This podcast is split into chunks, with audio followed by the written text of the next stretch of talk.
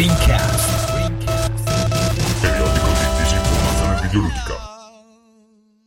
Eccoci amici, questo è Rincast numero 63 e se vogliamo questo eh, episodio è eh, l'episodio del cambiamento. Come verrà accennato eh, fra poco anche in trasmissione e eh, in chiusura per quelli che proprio non si ricordano le cose, da oggi Rincast cambia indirizzo web.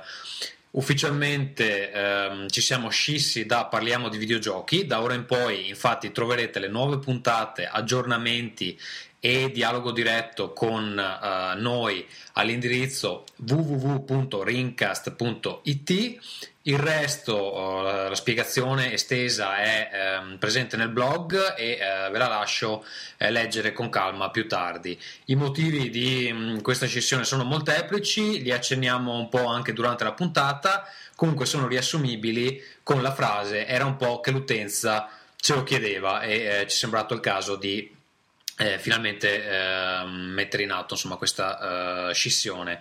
I feed eh, del podcast, eh, quindi i feed audio, rimangono identici, non dovete fare, eh, quelli non dovete cambiarli, l'unica cosa che dovete fare è seguire il nuovo blog. Eh, poi in chiusura vi daremo anche eh, le nuove informazioni per quanto co- riguarda i contatti, i nuovi contatti aggiornati per social media, eccetera.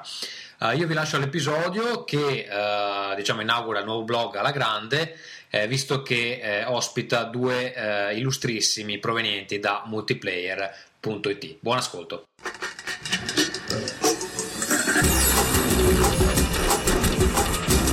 Rincast presenta Nerdcore. Amici da casa, benvenuti. Questo è Rinca 63 e questa sera una ricchissima mh, folla ci accompagna eh, in questa incredibile avventura eh, chiamata podcast, grande introduzione completamente improvvisata. Io sono Gazzu, con me questa sera Vito Iovara. Buonasera, mi dici. Il signor Alessandro Preda. Ciao a tutti. Direttamente da multiplayer, i Palmisano Brothers, quindi Andrea Palmisano. Ciao, buonasera. E Fabio Palmisano. Ciao a tutti. Credo riuniti per la prima volta. Riuniti per la prima volta insieme in un podcast. Sono anni Eh, so- che non ci vediamo. Esatto, infatti vedo una busta che si apre, c'è una signora bionda che, con, con- una R moscia vicino a me, non capisco niente, è tutto molto emozionante. È. Ferruccio, non ti preoccupare. Buonasera, buonasera. Ferruccio c'era, era andato a fumare ma è tornato. Ciao Ferruccio. Ciao amici.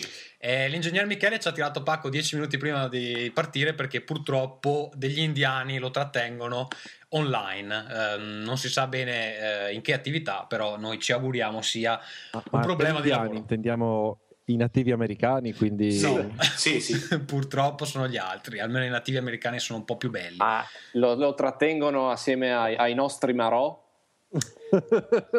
Satira politica, amici. Eh, non, non ho sentito il badumz. Eh, vai, lo posso, lo posso mettere in post questa gran battuta. Lo posso mettere in post produzione. Allora, eh, i nostri ospiti che eh, provengono, dicevamo, da multiplayer.it, ehm, diciamo, mh, più grosso sito italiano di videogiochi. eh, abbiamo avuto altri ospiti, abbiamo avuto sia Pierpaolo che eh, Umberto eh, Moioli. Mm, Pierpaolo gli abbiamo anche chiesto il permesso perché è il vostro papà, è vero? Sì, sì, sì. Non ce l'ha dato però il permesso. No, infatti, mi ha detto che non gliel'ha dato, però stiamo- voi siete Stiamo degli- contravvenendo a degli ordini. Va bene, Abbiamo allora domani siete a piede libero. esatto, io lo inviterò in una delle prossime puntate. Ma d'altra parte con l'offerta economica che ci ha fatto Tommaso era impossibile dire di no. sì, anche perché sono tre puntate che ti rompo i coglioni, Andrea, quindi questa volta non potevi rifiutare. Se no era un po' scortese, no? Vabbè, Che non- succede? No, no, Ma infatti, sei- amici- Sei intristito. Ah, ma allora per Tommaso. una volta è infatti, allora è Tommaso lo stronzo che c'ha la connessione di merda per una volta, eh? Mi sembra abbastanza evidente che sia così. E basta, Vito. ammutiniamo, ammutiniamo. bene. Non Vito. venite sommersi dalla neve in questi paesi inutili che fanno i sboroni dalla mattina alla sera. Ancora è ottobre, la neve no, dai. Va bene, ragazzi, un po' di disciplina perché sennò non, non andiamo avanti. Allora, Tanto non si sente Tommaso, migliore. cazzo. Quando, quando si sente molto male, Tommaso, lo dovete immaginare che dall'altra parte che bestemmia perché noi non lo ascoltiamo. sì, una volta stavo urlando Con fortissimo. la contro sua classica democrazia del cuore. Era già arrivato da solo a metà puntata, poi si è accorto che era... Sì, amici, però dovete darmi degli spazi in cui posso inserirmi, altrimenti non so quando mi, mi sentite. mi sentite adesso? Eh, No, mica tanto. Mica tanto. Insomma. Vabbè, e io spero che poi nella registrazione si senta giusto. Comunque, ehm, grandi cambiamenti in casa Rincast. Abbiamo recentemente aperto un nuovo spazio, un nuovo blog di Rincast che trovate all'indirizzo www.rincast.it. È un blog Tumblr, quindi eh, ci sarà redirect a Tumblr. Ehm, cosa è successo? Semplicemente abbiamo appurato che c'è una certa differenza di audience fra parliamo di videogiochi eh, chi segue Parliamo di videogiochi, il canale YouTube, eccetera, e chi segue Rincast, una differenza sostanzialmente generazionale. A noi Eh, si- toccano i videogiochi MILF, mi sembra di aver capito. Esatto, a noi toccano Eh sì. i MILF, i DILF. E... Siamo tutti DILF qui. sì. Esatto, e quindi abbiamo deciso di effettuare effettivamente la separazione. Quindi da oggi in poi tutte le informazioni di Rincast le troverete su www.rincast.it. Posso precisare solamente che nei miei canali di porno DILF non lo frequento io, Ok, perfetto. visto che non ne sapevo neanche il nome. Magari voi, visto che siete così preparati. No, unica cosa che devo dire, poi eh, ovviamente i contatti li daremo in chiusura, è che eh, i feed eh, per il podcast rimangono identici, quindi non dovete fare niente, semplicemente seguite il nuovo eh, blog. Ehm, allora, Ferruccio, c'è un, c'è un annuncio che tu vuoi fare? Hai- c'è una cosa su cui hai lavorato per molti mesi che finalmente oggi ha avuto... Eh sì, ho fatto la cacca. Hai fatto la cacca? No, no, eh, sì, da un paio di giorni è disponibile ehm, su, eh, insomma, su Windows Phone al momento il nostro primo gioco, il gioco di eh, mio e dell'amichetto Simone che eh, forse vi ricorderete eh, insomma, qualche puntata fa. Il gioco si chiama The Rat Inc.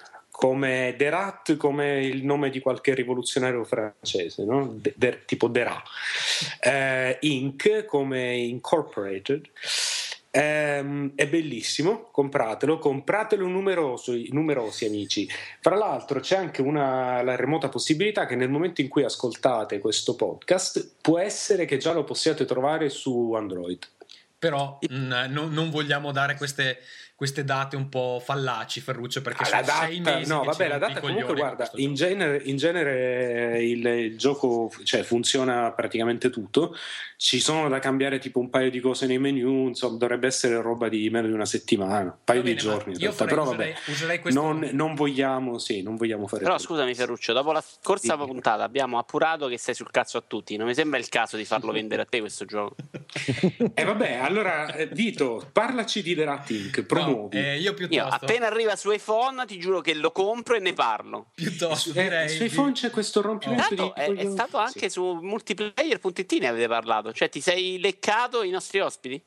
Ma guarda, ho tentato di spammare ovunque, quindi credo che chiunque abbia ricevuto un comunicato I nostri stampa. ospiti si sono prestati a questo sporco gioco. In realtà Ma è, è tutto una pastetta. È, stato Simone Tagliaferri. Comunque, Ma è Ah, tutta una passetta. Fra l'altro, l'unico a cui non gliel'ho chiesto, cioè non, non l'ho chiesto direttamente, è stato il primo a scrivere una notizia. eh, Prima ancora che io avessi cominciato a, a spammare. Quindi, vedete, si prendete esempio Simone, che è un reporter d'assalto, e ha visto che su Facebook pubblicavo la notizia e ha.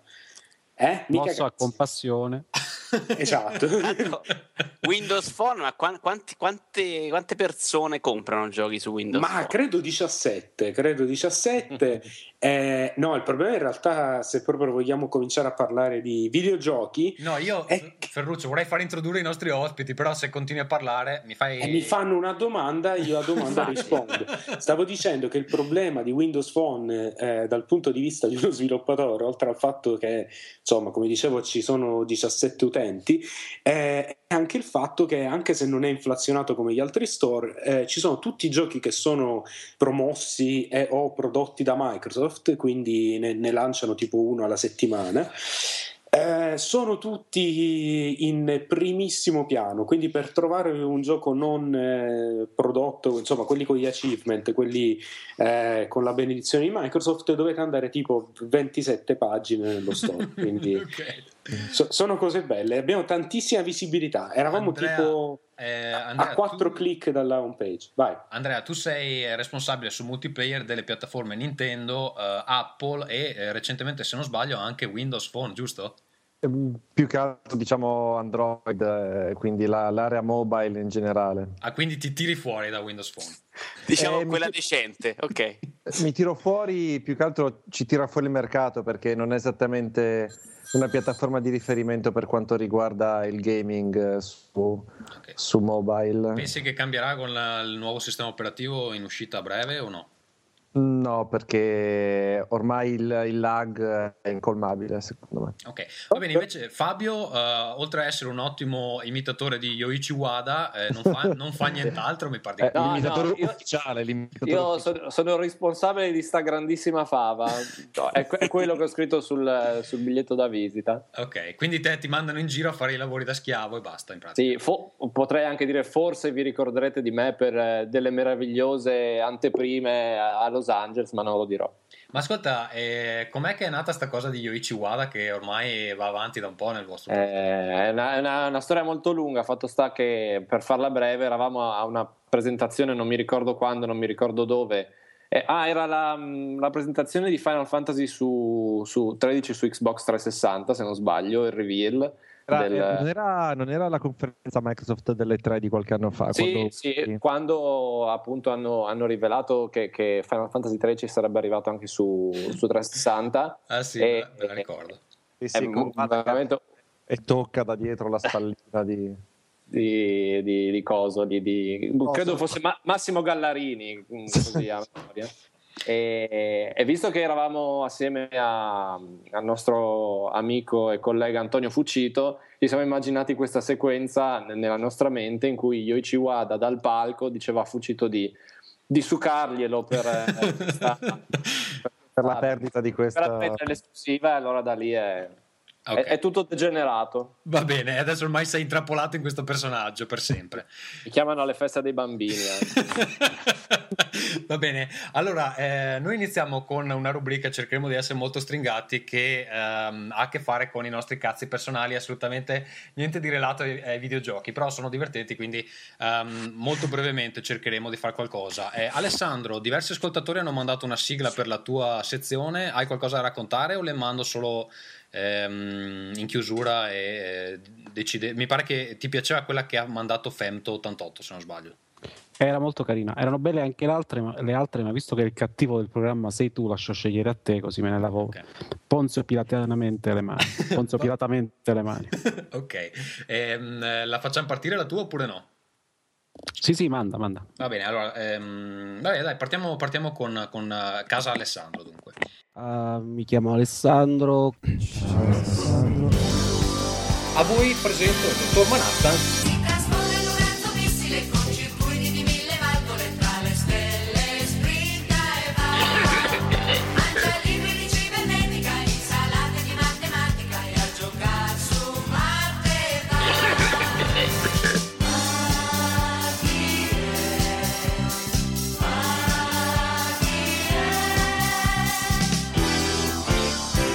è? Il dottor Manhattan? Allora, innanzitutto la chiamerei Casa Manhattan. Casa. Manhattan. E in secondo luogo non c'è un cazzo da raccontare, quindi potete passare agli altri. Sto- non ho fatto nulla di particolare in questi giorni, non sono andato da nessuna parte, sto Non preparando sei la andato in tras- Giappone questa settimana? Come non sono cazzo è andato in Giappone possibile? questa settimana, però sto preparando la grande trasferta di Lucca Comics che ci sarà tra dieci giorni. E, mm, e niente, mi sono messo a scrivere due romanzi paralleli sul blog che mi stanno incasinando la vita. Eh, uno non bastava, ne ho iniziati due Scusa, contemporaneamente. Stai scrivendo mentre li pubblichi o c'hai già non era roba di repertorio che stai pubblicando man mano? Era roba di repertorio, ma siccome era roba di repertorio di parecchi anni fa, mi faceva schifo come tutte le cose che rileggo dopo averle scritte, qualche tempo dopo averle scritte. E quindi in pratica sto riscrivendo da capo tutto quello che avevo già scritto. Ah, Vuoi ma- dire anche come si chiamano, così magari sono più facili da individuare? Uno si chiama Frankie Goes to Hollywood, Frankie se ne va a Hollywood e parla del mostro di Frankenstein. E, e l'altro si chiama Badass, Badass Bastards 2 ed è un romanzo ambientato nel mondo di chi fa i videogiochi. Parla di un game designer tipo Ferruccio, però un po' più figo di Però, Ferruccio. però più magro, direi. Però più magro, però anche parecchio più sfigato di Ferruccio, così su due piedi direi. E Ferruccio ormai va vita- considerato come uno studio di programmatori, non come uno solo. Perché è troppo ciccione. Bello che lo devi anche spiegare. eh. Eh, vabbè, ma perché poi alcuni non, ti- non hanno visto la tua foto sul nostro nuovo blog www.rincas.it. Ma perché Vito Iuvara che è più grasso di me prende in giro? Ma no, ma perché Vito Vito- Ivara è al decimo giorno di una nuova dieta folle, quindi fra circa 40 giorni è magrissimo, quindi vai tranquillo. Vabbè, Se eh, sei ancora vivo, però sì. Sì, vabbè, ma non è un problema. ok Alessandro, quindi eh, tutta sta roba qua si può trovare sul tuo blog, cioè eh, me, lo, me lo improvviso che non me lo ricordo mai, docmanhattan.blogspot.com, giusto? Bravo, bravissimo. E poi mi è appena arrivato un Goldrake gigante che mi hanno regalato perché siccome ho il, il blog figo mi mandano i regali bellissimi i lettori e mi hanno mandato un pupazzo della Madonna come scriveva poco fa eh, Vito che non Eh, ma io significa una sono solo sognato e neanche mi interessano a me i robottoni. Ormai sono veramente succube del, del tuo blog. eh, ho pubblicato su Facebook tipo un'ora fa la foto dello scatolone L'ho vista, l'ho gigante vista, l'ho vista. Cioè, quindi tu sogni i sogni del dottor Manhattan. No, lui succedono realmente queste cose. A me capitano per sogno, anche se non me ne fotte una sega. Questa è la cosa drammatica. Però Gli ho, detto, stanotte. io- gli ho detto te lo sogni e se l'è sognato davvero mi, mi presti i tuoi bellissimi giocattoli pupà te lo sogni e se l'è Però sognato non ti compri pupazzi di Hot Toys di Avengers, quindi non sei nessuno. Va bene, ragazzi, io fa- andrei con Casa Gatto. fine casa sempre- Manhattan andiamo avanti Che è sempre il momento più bello di questo podcast. Amore, hai fatto la spesa? Casa Gatsu. Amore, hai lavato i piatti? Casa Gatsu. Amore, stacca con i videogiochi che mi sento sola. Casa Gatsu.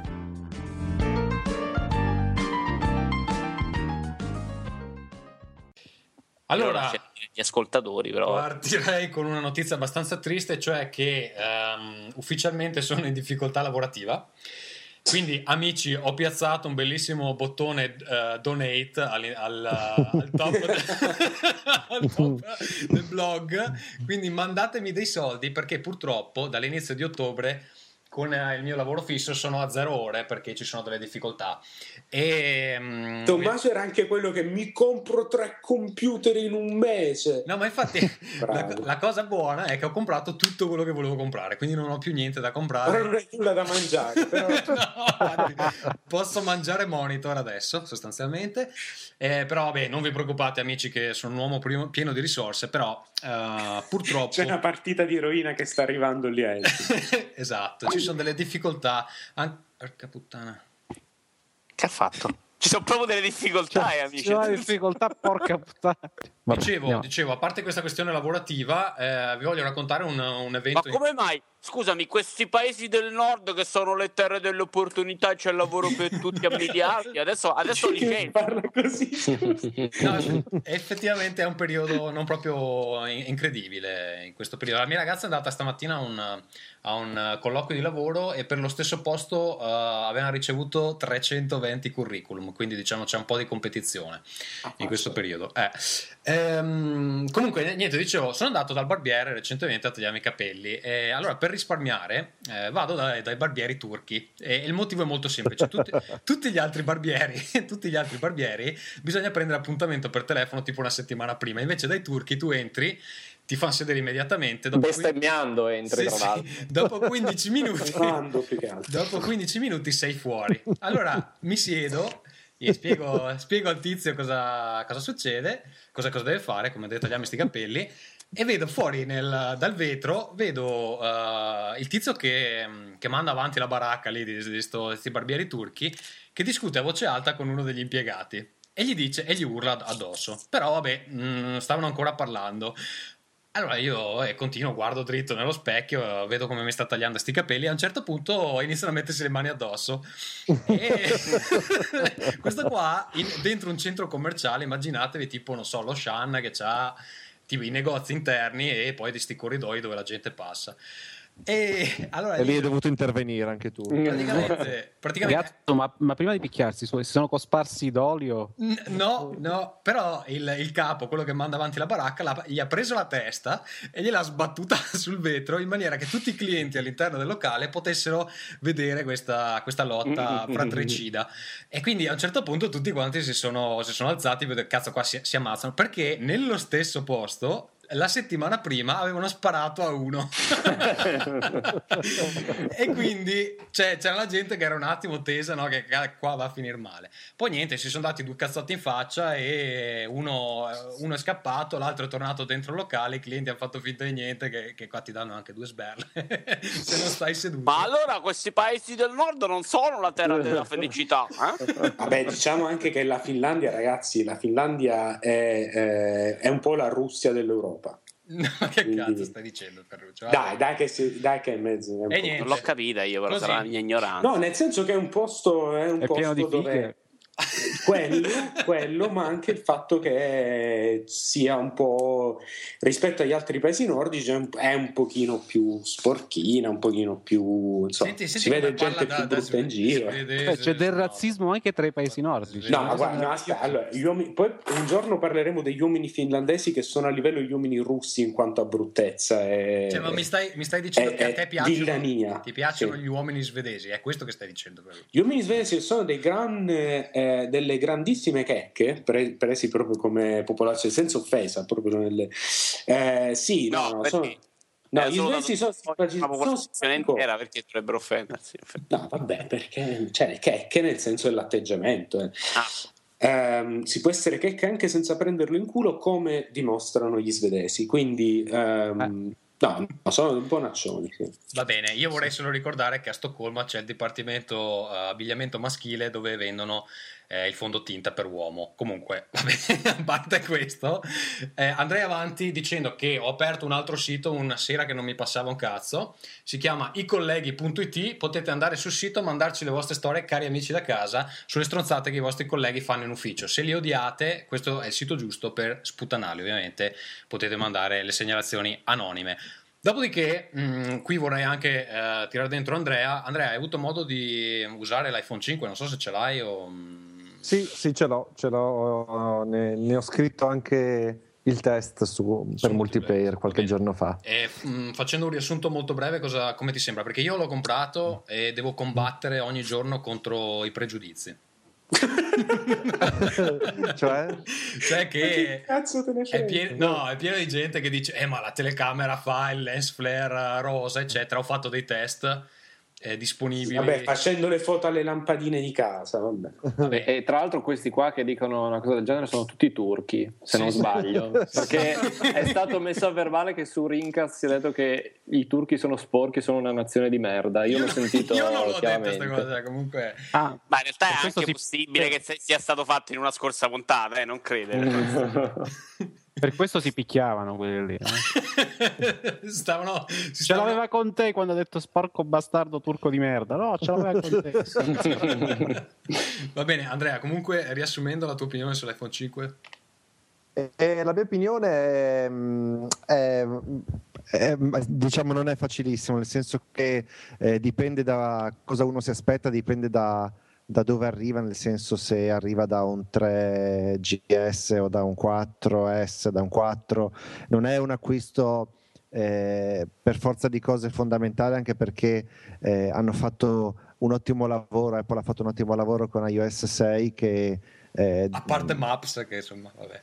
Sì, no, nel senso per la compatibilità e per il fatto che comunque avendo un 4S praticamente non esistono differenze a livello di, eh, di- di capacità tra, le- tra le- tra i due terminali. eh, differ- le differenze sono per quanto riguarda soprattutto la, vabbè, a parte lo schermo eh, che non, non cambia esattamente la vita con, eh, con le dimensioni maggiorate, ma per la qualità costruttiva che secondo me eh, è veramente capace di eh, di fissare di nuovi standard perché ehm, si percepisce veramente il valore dell'oggetto semplicemente eh, tenendolo in mano. Questo secondo me è, è più è ancora più questo il, il valore di iPhone 5 rispetto poi a- a- ad altri dettagli che possono essere dettagli più o meno Cioè, stai, dice- stai dicendo che il valore di comprare una cosa che costa tipo 700 euro è che sembra una cosa che costa 700 euro.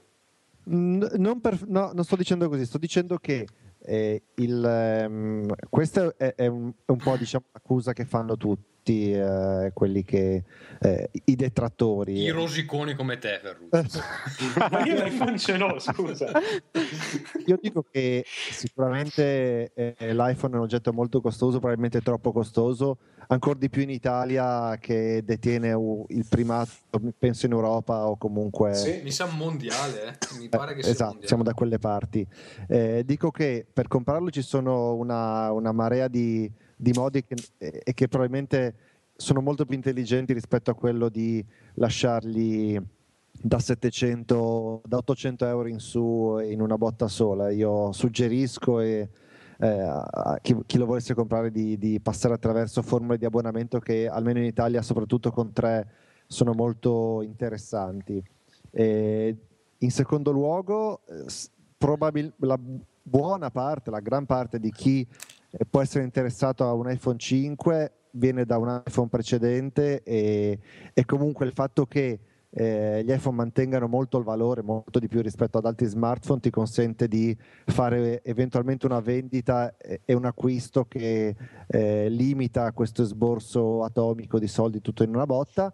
E poi, collegandomi a quello che ho appena detto, il mantenimento del valore io lo percepisco come una cosa eh, molto, che, che molto rassicurante al momento di, di fare un acquisto che mm, ti evita di sentirti fregato dopo. No, ma guarda, guarda, fra l'altro, non, solo, ehm, no- non è solo il fatto del, del fatto che tenga il valore nel mercato dell'usato, perché per esempio, nel, cioè, nel mio caso il telefono me l'ha, me l'ha dato l'azienda, quindi a me non, ehm, quella è una cosa che non, cioè, non me lo posso rivendere. Però la cosa secondo me che eh, un po' paradossale in realtà, cioè un po' inaspettata, è che nonostante quello che si diceva qualche anno fa, hanno una obsolescenza minore rispetto ad altri, eh, ad altri gadget. Cioè, io ho un iPhone 4. È, è praticamente che è un telefono ormai di due anni fa eh, e non c'è assolutamente nulla che non giri su un iPhone 4 ehm, su- in questo momento sullo store e neanche credo che in futuro ci saranno eh, insomma sarà tanto presto che verrà considerato un telefono insomma di ormai troppo vecchio Ah, perché comunque Ah, tu ehm. per un iPhone Cosa? eh, possiamo metterci a fare sicuramente i discorsi tecnici, eh, ehm, fare i confronti con i vari Galaxy o quello che volete, eh, grandezza dello schermo, assenza di eh, che, che invece gli altri ad- magari adottano già. Eh, però quando compri un iPhone compri anche eh, o, o comunque accetti di far parte di un ecosistema che è sicuramente chiuso, è il famoso eh, giardino recintato di Apple che però se, se questa- questa questi limiti non, eh, non ti danno non sono un problema a priori per te, comunque portano anche dei vantaggi. Tra questi vantaggi c'è il fatto di avere un controllo eh, totale sugli, sugli aggiornamenti, una frammentazione eh, enormemente ridotta rispetto ad oddio, Android. oddio aspetta in questo momento Ferruccio, però Ferruccio, sento gente che scalpita, quindi forse dovremmo chiudere qua perché ci abbiamo altre tre ore di trasmissione. Grazie, Sì, vabbè, grazie Andrea della, della tua opinione, grazie Ferruccio, statene zitto, grazie. ma stavo per dire una cosa che potrebbe essere interessante. Ferruccio, ma per una volta che abbiamo un ospite che dice delle Eh, cose eh, interessanti, dai, eh, statene zitto, no, che cazzo, che Eh, poi devi dire a parte che hai detto una minchiata perché non è vero che sul 4 un sacco di robe non ci gireranno già, già si sa, già ci sono stati problemi perché Siri in italiano sul 4 non va, mi pare ci voglia almeno il 4S. Sì, scusa ma sì vabbè ma che c'entra Siri? Si parla di app sullo store Va bene, comunque io quello che volevo dire è che io sono passato dal 4 al 5 e la differenza la vedo ed è nettissima nelle Però è tipo un'ora e venti che facciamo casa cazzo. Adesso puoi Eh, Ferruccio è che- quanto vuoi. ho capito, però ce l'hai frantumate. Eh. Scusa, Adesso- parla, parla Scusate, Ferruccio a casa mia, eh, insomma, va bene. Allora io passerei a... Parla Ferruccio a casa mia. Io- Pass- passerei a una domanda per Fabio che ci ha mandato un ascoltatore. Questa domanda molto filosofica, direi. Sì. Va così, dice così. Preferiresti rinunciare a fare la cacca per sempre oppure Mm. gridare forza Inter?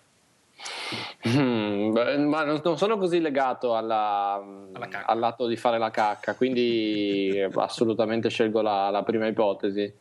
Credo che inoltre che la tecnologia e la scienza potrebbero darmi dei, dei surrogati accettabili per, per non dover urlare Forza Inter, quindi la prima, eh, accendiamo la prima senza, senza dubbio. E il livello dopo iPhone si è alzato un sacco.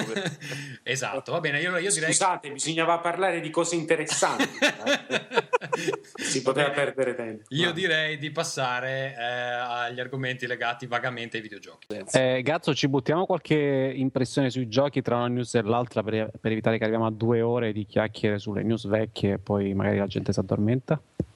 Va bene, se vogliamo metterla così, Alessandro, parti pure, parlaci di qualche gioco che... Tu lo irriti tantissimo, sì, tu non lo sai perché gli scoccia per la questione delle sigle, Alessandro. Sì, tu perché sai. poi mi dissi tutte le sigle... Ah, allora no, no, no, dai. Ah, seguiamo, direi- questa, seguiamo questa blanda inutile scaletta. dai, Secondo dai. me Nintendo e Foxconn Via. Allora, amici, eh, su richiesta del dottor Apreda, che adesso che c'ha il blog che fa 6 milioni di contatti, e Eh, di, cui- di cui tra, tra l'altro si vocifera molti siano farlocchi, probabilmente anche lui, come la Foxconn, eh, usa degli studenti cinesi per fargli eh, i click sul blog. Comunque, insomma, questo personaggio ha deciso che mi incasina la scaletta. Alessandro, prego, procedi pure con quello che- di cui vuoi parlare tu. Allora, innanzitutto non sono studenti, ma sono bambini cinesi perché gli studenti costavano di più a click. Uno. Due personaggio tua sorella. Tre, volevo parlare di Unfinished Swan perché questo gioco per PSN che è appena uscito e che è uno dei giochi più bellissimamente bellissimi che siano mai arrivati su PS3. È un gioco mh, che in pratica rappresenta una sorta di fiaba vissuta in prima persona. C'è questo bambino che si chiama Monroe che vive in un orfanotrofio perché gli è schiattata tutta la famiglia e c'aveva sta mamma schizofrenica che faceva i quadri solo a metà, cioè iniziava i quadri e poi li lasciava a metà. Quando è finito all'orfanotrofio gli hanno evidentemente ciulato tutti i quadri e gli hanno permesso di, uno- di tenersene uno soltanto e lui ha deciso di tenersi questo quadro di un cigno incompleto, da cui il titolo del gioco. E in pratica durante un sogno vede questo cigno incompleto, lo insegue e finisce dentro il quadro. Lì inizia il gioco e la prima fase di gioco è ambientata in un mondo tridimensionale completamente bianco, cioè tu sei in un mondo di cui non vedi nulla, vedi soltanto bianco da tutte le parti. Però premendo uno di- dei tre o quattro tasti deputati allo scopo presenti sul pad, lanci delle palle di, di vernice nera che inguacchiano praticamente i punti dello scenario in cui vanno a schiantarsi e quindi riesci ad intuire che si tratta di una stanza, segui che poi insomma andando avanti segui un corridoio, finisci in un parco pieno di statue, eccetera, e quindi a, a questo punto pensi di capire che il gioco sia tutto così, cioè di orientarti praticamente al buio, eh, delineando lo scenario con queste macchie di vernice. E invece alla fine di ogni livello il gioco ti tira il tappetino da sotto i piedi e cambia completamente le carte in tavola narrando un altro capitolo con un altro trucco di questo tipo. Il tutto va avanti per circa tre ore, quindi non è molto, non è molto lungo, però è davvero di grandissimo impatto e quindi consiglio a tutti di spendere questi cazzi di 13 euro e di goderselo. Fine. Due domande. Uno, perché non farne una versione per vita? Per dire. Troppo complicato? No, tecnicamente è molto blando, cioè dal punto di vista tridimensionale il gioco sono davvero quattro poligoni in croce. È di grandissimo effetto perché i colori, i contrasti e le soluzioni sono molto artistiche, per così dire. Magari su, un- Sì. su uno schermo piccolo non funzionava Non così. rende, eh. dici? Per due Sì. motivi. Secondo me, A, non rende molto su uno schermo piccolo l'immersività della cosa, perché comunque su uno schermo grande ti dà di più l'effetto di esplorare questo mondo, perché questo è il concetto di base. E B, perché poi era uno di quei giochi che ti volevano vendere da usare con il minchiariello, là, con il PlayStation Move, Ma anche perché adesso mi pare anche che- se Oh, scusa, ho puoi guardato, giocarlo- ho guardato oggi, è esclusiva PlayStation Plus, no? è uscito il 17, cioè Il 24 ieri esce per PlayStation Plus, Plus, e la settimana prossima esce per tutti e costa 12,99. Io l'ho Com'è giocato- col Move? L'hai giocato col Move? No, l'ho giocato ovviamente col pad normale. Col Move semplicemente puoi orientare il lancio di queste palle che all'inizio sono di vernice, poi il gioco si evolve. Non voglio dire niente perché è bello da scoprire. Ci ho giocato senza saperne una mazza, avevo visto solo un mezzo trailer. Tra l'altro tutti i trailer che girano del gioco appositamente li hanno I realizzati. ragazzi di multiplayer l'hanno provato? Non ancora. Perché Eh, Edge cosa gli ha dato 6, eh. che ho comprato e che ancora non riesco Allora, a allora, allora, aspetta Ferruccio, non cacciamo questa cazzo di storia di Edge che gli ha messo il voto, perché io già diverse volte su quel forum di merda che è TFP, non me ne vogliono i cari amici di TFP, ho avuto delle storie pazzesche con due coglioni, uno di nome perché si firma tipo il coglione o qualcosa del genere, si chiama così proprio. e un altro, e un altro di fatto perché mi sostenevano che quando Edge mette il voto brutto il gioco è una merda. Io ho fatto presente che puoi anche considerare Edge la Bibbia, ma sono, ca- sono cazzo dei pareri e poi questo gioco, a parte che questo gioco c'è una media tipo del 9,9 su tutti gli altri siti del mondo. Ehm, siti e riviste del mondo anche Eurogamer mi pare, mi pare gli abbia dato 6 la, scu- il- la scusa il- la critica è che il gioco è troppo corto e buongiorno al cazzo va- Eh, Quello è un lato allora, positivo. quando ho, fatto pres- quando ho fatto presente che, quando, siccome i, i forum di videogiochi dovete sapere che nelle ultime settimane, nella mia per- personalissima classifica del male, sono secondi soltanto ai pedofili neonazisti e ai juventini negazionisti su internet, quelli che dicono che Moggi non è mai esistito. Detto questo, eh, i forum di videogiochi sono il male perché frequentate dalle persone molto malvagie e stupide, non me ne vogliono sempre i cari amici di TFP. E, eh, una di Cosa ne pensano persone- gli amici di multiplayer che hanno dei forum eh, notevolissimi insomma su- sul loro sito? Una, una di queste persone, scusa cazzo, sosteneva che ehm, Edge non ha mai sbagliato un voto nella sua vita e mi disse tipo qualcosa, io non voglio ricordare il suo nick perché sennò lo sputtano pubblicamente, però mi disse qualcosa del tipo eh, trovami una volta in cui hanno parlato di male di uno Street Fighter 3 e, e hai ragione e io gli sono andato a trovare la recensione in cui a Street Fighter 3 avevano messo 6 e ti ho detto, to, goditela. E io ho sbattuto la recensione e lui mi scrisse qualcosa del tipo, eh, ma non avevano ancora avuto il tempo di, sfrut- di scoprire bene il gioco perché aveva un sistema di gioco complesso. E con questo Ma voleva dire che quindi avevano messo una- un voto generale. superficialmente, una recensione ha- superficiale, avevano buttato ha lì dato il un voto voto. brutto, Edge? A cosa? Ah, è un finisce Swan. Unfinished One gli, gli ha dato 6 dicendo che è, è un po' noioso dopo la parte iniziale bellissima. Va bene, ma io vorrei chiedere a Fabio ed Andrea come si relazionano con eh, i commenti dell'utenza. Ormai non vi interessano più o comunque cercate di rispondere?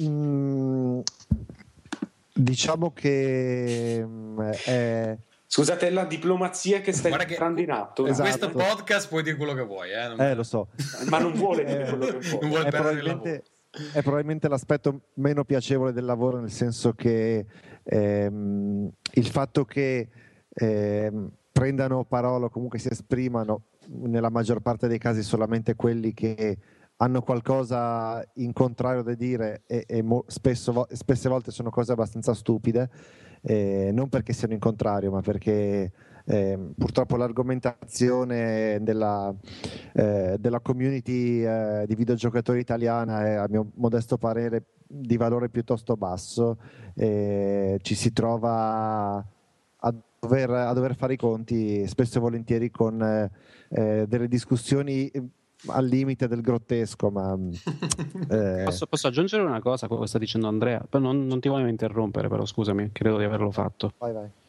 Cioè, secondo me il problema non è soltanto italiano, non è, un- non è soltanto il problema dei ragazzini. Cioè, per anni ci siamo trincerati dietro questa cosa che i forum di videogiochi sono pieni di gente che scrive "Eh, eh, cagata con, con il tono di Nelson, quello dei Simpson, perché sono tutti ragazzini, sono tutti bimbi minchia. Poi vai a vedere gente che ha 35 anni e fa l'impiegato di banca. Eh, se aprite Kotaku o NeoGAF, cioè, è pieno di gente così, è veramente pieno di gente che critica una recensione che un povero Cristo avrà scritto a ragione o a torto, ma mettendoci delle ore di lavoro della sua vita, senza aver visto il gioco, perché hanno provato una demo, una cazzo di demo, o perché hanno sentito da un amico che su un sito inglese quel gioco ha preso di meno. Vabbè, Cioè, non serve, non serve giocare nemmeno giocare la demo, cioè è un, un concetto spesso, spesso è a prioristico sul, È, quello che- è quello- è esattamente quello che sto dicendo. Cioè, sul- ho visto recensioni, recensioni di, di- di- di recente su IGN Italia. Ravanelli ha scritto que- quel coglione, amichevolmente coglione di, di Zave, ha scritto una recensione. di- Mica è il podcast che ci... eh, No, no, ma lui lo, lui lo- amici. lui lo sa che lo chiamo coglione pure pubblicamente, quindi non, non c'è problema. Vabbè. Che comunque è una infatti, persona. infatti avete avuto dei trascorsi in grande amicizia che io ricordo, tra l'altro. Que- quella era una gag alla Kaufman, eh? era, Ah, era ok. finta la lite, quella dei blog.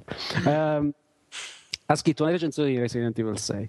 Ora puoi essere d'accordo o meno, e gli ha messo tipo 9 dicendo che è molto bello. Puoi essere d'accordo, non puoi essere d'accordo, ma dovevate leggere i commenti che sono venuti fuori, tipo roba, ah, quello è uno stronzo, vai a zappare, non capisci un cazzo, perché alt- gli altri siti hanno messo i- meno, hanno messo 6, quindi non vale un cazzo il tuo nuovo. Cioè, ma avete idea? Cioè, avete mai presente qualcuno che voi parlate di un film e dici, sai, ho visto questo film, è bello, ma che cazzo dice una merda? Ma tu l'hai visto? No.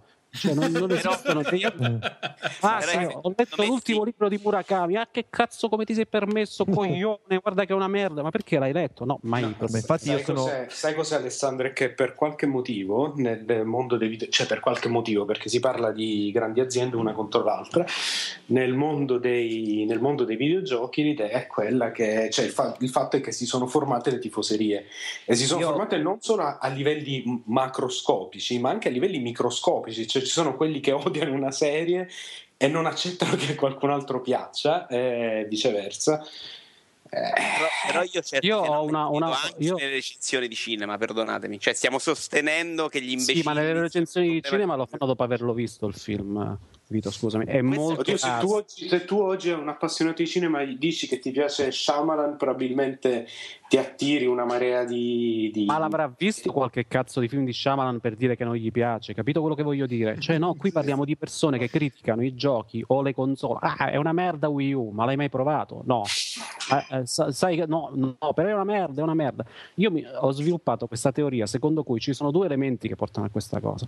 La prima è che l'internet è pieno di gente che è bisognosa d'affetto e quindi si crea delle convinzioni e se tu provi minimamente a mettergli in dubbio le loro convinzioni, ad incrinare quelle che sono le loro certezze di vita, queste persone entrano in crisi e quindi ti devono dare dello stronzo per rassicurare se stesse e quindi essere convinte di, di trovarsi nel giusto. E questa è la prima. E la seconda è che siccome i videogiochi costano, ci sono un sacco di persone che purtroppo sono pezzenti e quindi non possono comprarsi un gioco. Tipo Quindi io adesso. Quindi sanno tipo Gazzo, sa che esce Resident Evil 6, si deve convincere che è una merda. Quindi alla prima recensione che gli mette 5 o 6, lui è contento. Non dice Sì. peccato, non mi posso giocare questo gioco, dice ah vaffanculo, sono 60 euro in meno. Io Allora se arrivo io, se arrivo io e dico guarda Gazzo, guarda che questo gioco è veramente bello, io mi sono divertito, e non capisci un cazzo, sei una merda, sei un coglione, guarda che Edgy ha messo 6. Vorrei interrompere il tuo so- monologo di odio eh, per chiedere a, a Fabio. Effettivamente c'è di essere qualche trascorso mi sento particolarmente carico, Alessandro. Eh, vorrei Eh, chiedere ma a perché Fabio. un forum, un forum di videogiochi mi sono trovato a gestirlo per No, molto non mi fa chiedere un cazzo. eh, e quindi conosco bene i soggetti di cui parlava Andrea.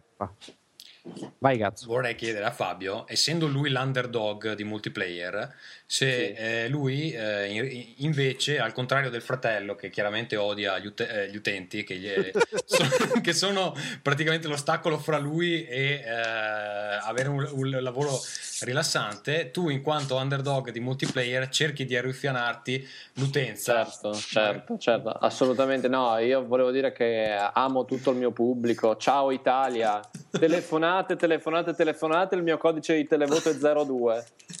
Ok, va bene. Ehm, adesso, eh, Alessandro, che hai, che hai parlato per mezz'ora, vorrei chiedere ad Andrea, eh, essendo lui responsabile di Nintendo, ehm, come si sente in relazione alla presentazione di Wii U? Sei fiducioso su questo lancio imminente eh, oppure no? Pri- prima che Andrea parla, dico subito che Wii U è una merda. Così la butto lì. Ok. Parlatene. Eh, allora, io l'ho provato in diverse occasioni Wii U. Eh, a me sembra abbastanza evidente che il, il gamepad non abbia nemmeno lontanamente il, il carattere ehm, rivoluzionario e la facilità ehm, di essere veicolato che, che ebbe a suo tempo il Wiimote. Quindi eh, siamo proprio su un altro livello e, e penso che Nintendo sarebbe molto contenta di fare una metà delle, delle- delle vendite del successo di, di Wii con Wii U. Eh, detto questo, non, eh, eh, se allo stesso tempo non, non trovo la, la line up Favore, chi franca- sta mangiucchiando sulla tastiera. Eh, si sente No, io no. eh, non trovo la line up sinceramente così eccitante, cioè molto corposa a livello quantitativo, ma a livello qualitativo io non... eh, Tanto è non- saltato il gioco più bello, Rayman. Rayman Sì, eh. Infatti, eh, secondo me, tra, tra i giochi più interessanti, dei giochi in- molto interessanti ce ne sono eh, pochi, e tra questi io metto Zombie U che l'ho giocato. Scusate, ma eh, che vuol dire è saltato? No, l'hanno È- è spostato. rimandato. L'hanno spostato. Però Non lo secondo fanno me... più? seco- Eh, No, eh, l'hanno spostato per motivi Amici? commerciali, per non calpestare i piedi a, a Mario. a Mario che, che non riusciva a essere... Non riuscivano ad essere venduti due platform eh, eh, Ehi, facendo ehi. capire le differenze. Ferruccio, noi ti sentiamo, Ferruccio, cazzo. noi ti sentiamo, quindi se magari... Glielo scrivo su Skype, lo continua. Eh no, no, no, ora ti sento, ora ti Ah, sento. Ah, ok. C'è, c'è dei Ci ho problemi su. Skype ultimamente. Comunque, vabbè, eh, Rayman è stato spostato perché evidentemente non, non se la sentivano di lanciare insieme a Mario. Secondo me non è una brutta idea. Comunque, Ehm, No, Perché, perché Rayman troppo- sarebbe stato troppo migliore, secondo te? mm, Perché avrebbe No, venduto Mario e non eh, Rayman. infatti, semplicemente. Prova di vendere A- molto poco. Aspetto della qualità. esatto. E, e- e, mm, se da una parte quindi io non trovo la line-up, come dicevo, molto forte, allo stesso modo eh, io sono convintissimo che eh, i brand di Nintendo abbiano una forza che è, è im- è impossibile da comparare con qualsiasi altro brand dei competitors, tra virgolette, perché alla fine non sono nemmeno competitors, ma quando butti fuori eh, un Mario, uno Zelda, sai già che vai a vendere le milionate, sai già che la gente eh, andrà a comprarlo semplicemente per, il l'ultimo nome. Zelda, l'ultimo Zelda, non- cioè gli ultimi due Sì, non è- Zelda. Eh, Non è che- sì, vabbè, Io non sono d'accordo, Twilight Princess secondo me è un gran gioco. Quello che dice Andrea però è che nella peggiore delle ipotesi ti tiri dentro gli hardcore Nintendo, diciamo, e comunque essendo una console che, che obiettivamente costerà meno dal punto di vista del progetto, ti paghi le spese, ecco, difficile che vai a sbattere la testa contro il muro. Esatto, quello che mi interesserà molto, eh, molto vedere è mm, come si svilupperà il rapporto con le terze parti perché eh, per forza di cose eh, Nintendo ha voluto, ha voluto dare un cerchio alla botte e dire che comunque eh, era, mm, era una console che avrebbe invertito la rotta rispetto a Wii. Eh, in realtà sarà sicuramente come sono sempre state le console Nintendo vendute per i giochi Nintendo e le- i giochi terze parti arrivano in, in secondo piano e soprattutto eh, nel momento in cui usciranno le console next gen eh, c'è, c'è sempre il, il forte rischio che eh, le versioni, eh, le conversioni per, Ninten- per, per Wii U saranno la versione povera come, come è stato per, su Wii, quindi difficile, probabilmente eh, avranno meno risorse, saranno impiegate meno risorse per la versione Wii U eh, che non saranno quelle di riferimento, e- eccetera, eccetera, eccetera. Da questo Zombie U come ti è sembrato? Una cosa per mostrare le caratteristiche del gamepad o c'è anche del gioco dietro? No, io l'ho trovato molto, molto valido, eh, anche, eh, anche in maniera abbastanza eh, in attesa. Tra l'altro l'ha giocato parecchio anche Fabio, quindi se vuole aggiungere due parole lui.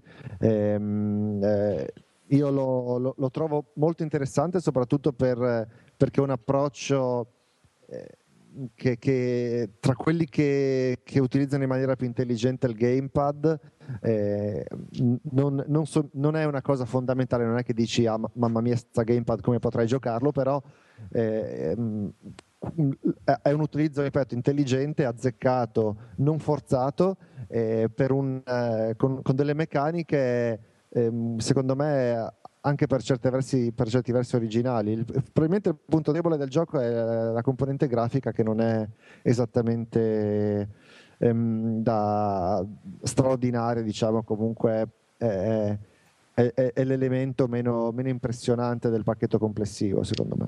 Va bene, Eh, Fabio hai qualcosa da aggiungere? Ah, no, beh, sottoscrivo quello che ha detto Andrea, anche secondo me si tratta di un gioco molto valido, sicuramente mm, quello il più interessante eh, al lancio della console. È uno di quei giochi che a vederlo così non gli dai una lira, ma mm, che in realtà ha, ha- ha tanta profondità dietro. E lo dico io che mi ci ero approcciato veramente con grande scetticismo. E sul discorso Wii U invece lancio questa, questo spunto di discussione che cadrà nel vuoto e probabilmente non verrà preso da nessuno.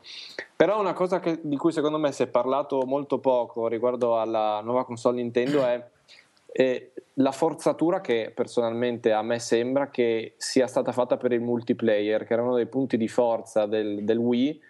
E qua tutte queste storie del multiplayer asincrono, che uno gioca col gamepad e gli altri con il, eh, con il vecchio remote, mi sembra veramente molto molto forzato e non credo che in tanti riusciranno a renderlo godibile, apprezzabile. No, anche perché c'è quel problema non, non irrilevante che va bene, la confezione c'è solo il pad grosso eh, e in più i mm, remote che funzionano sono solo quelli che hanno il Motion Plus, in pratica quelli che hanno, ce l'hanno già incorporato o a quelli a cui è stato attaccato, no? Esatto, quindi mm, cioè, si perde uno dei grandi punti di forza di Wii che era il, eh, tu andavi nel Media World, nel grande negozio, e tu dicevi ah guarda che bello, mi compro il Wii, mi faccio dei gran partitoni a Wii Sports, e cosa che probabilmente non accadrà con Wii U perché si tratta di un procedimento molto meno immediato. Poi magari mi sbaglio e, e, e tirano fuori delle idee incredibili, ma l'impressione che ha,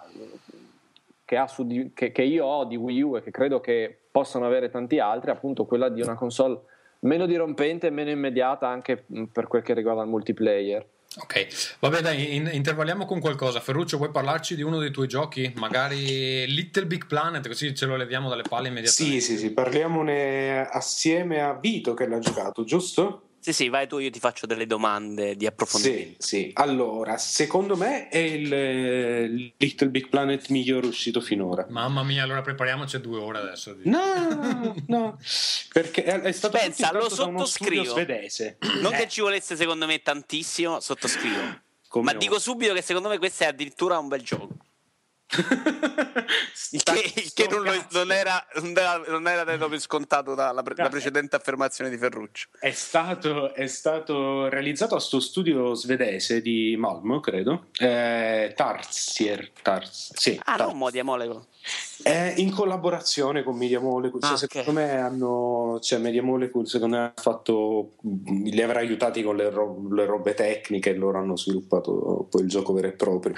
Ehm, sì, tecnicamente è impressionante, è molto molto bello da vedere. Secondo me c'ha come tematiche, come stile, un po' più, è un po' più a fuoco rispetto a Little Big Planet 2 che non aveva tantissimo eh, c- c'erano delle cose un po' strane, secondo me stilisticamente non era poi così riuscito.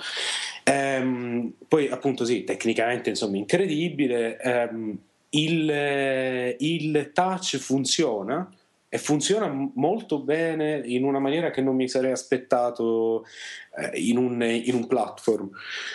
Funziona realtà, perdonami, quello posteriore per la prima volta mi ha dato l'impressione di non essere troppo preciso. Davvero? Sì. No, invece a me non, non piace tanto invece quando si us- si usa sul davanti perché c'ho l'editone e quello non mi... Invece mi piace quest'idea del, del farlo, del farlo da dietro, amici. Vabbè. Eh, eh, sì. Eh, vabbè.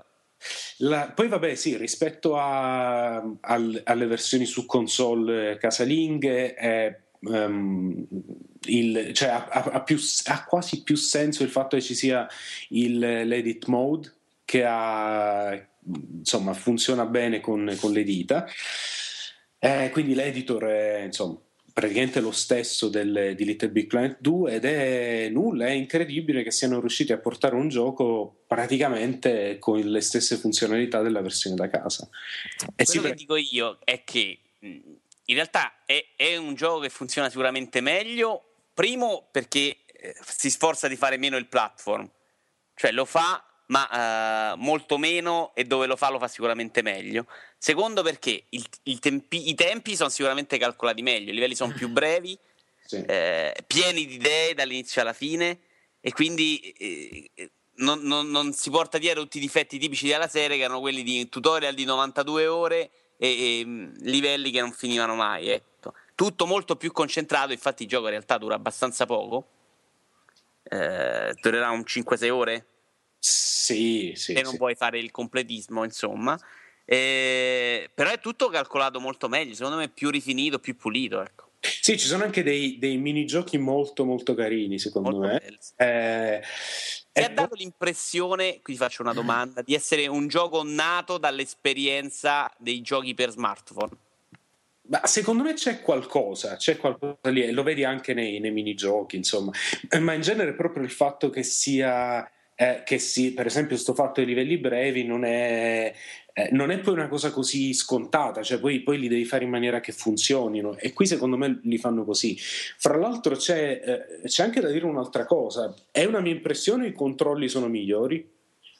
No, no, secondo me quando fa il platform funziona meglio del solito, ovviamente, ma, ma per i controlli. perdonami, funzionava molto male prima, secondo me.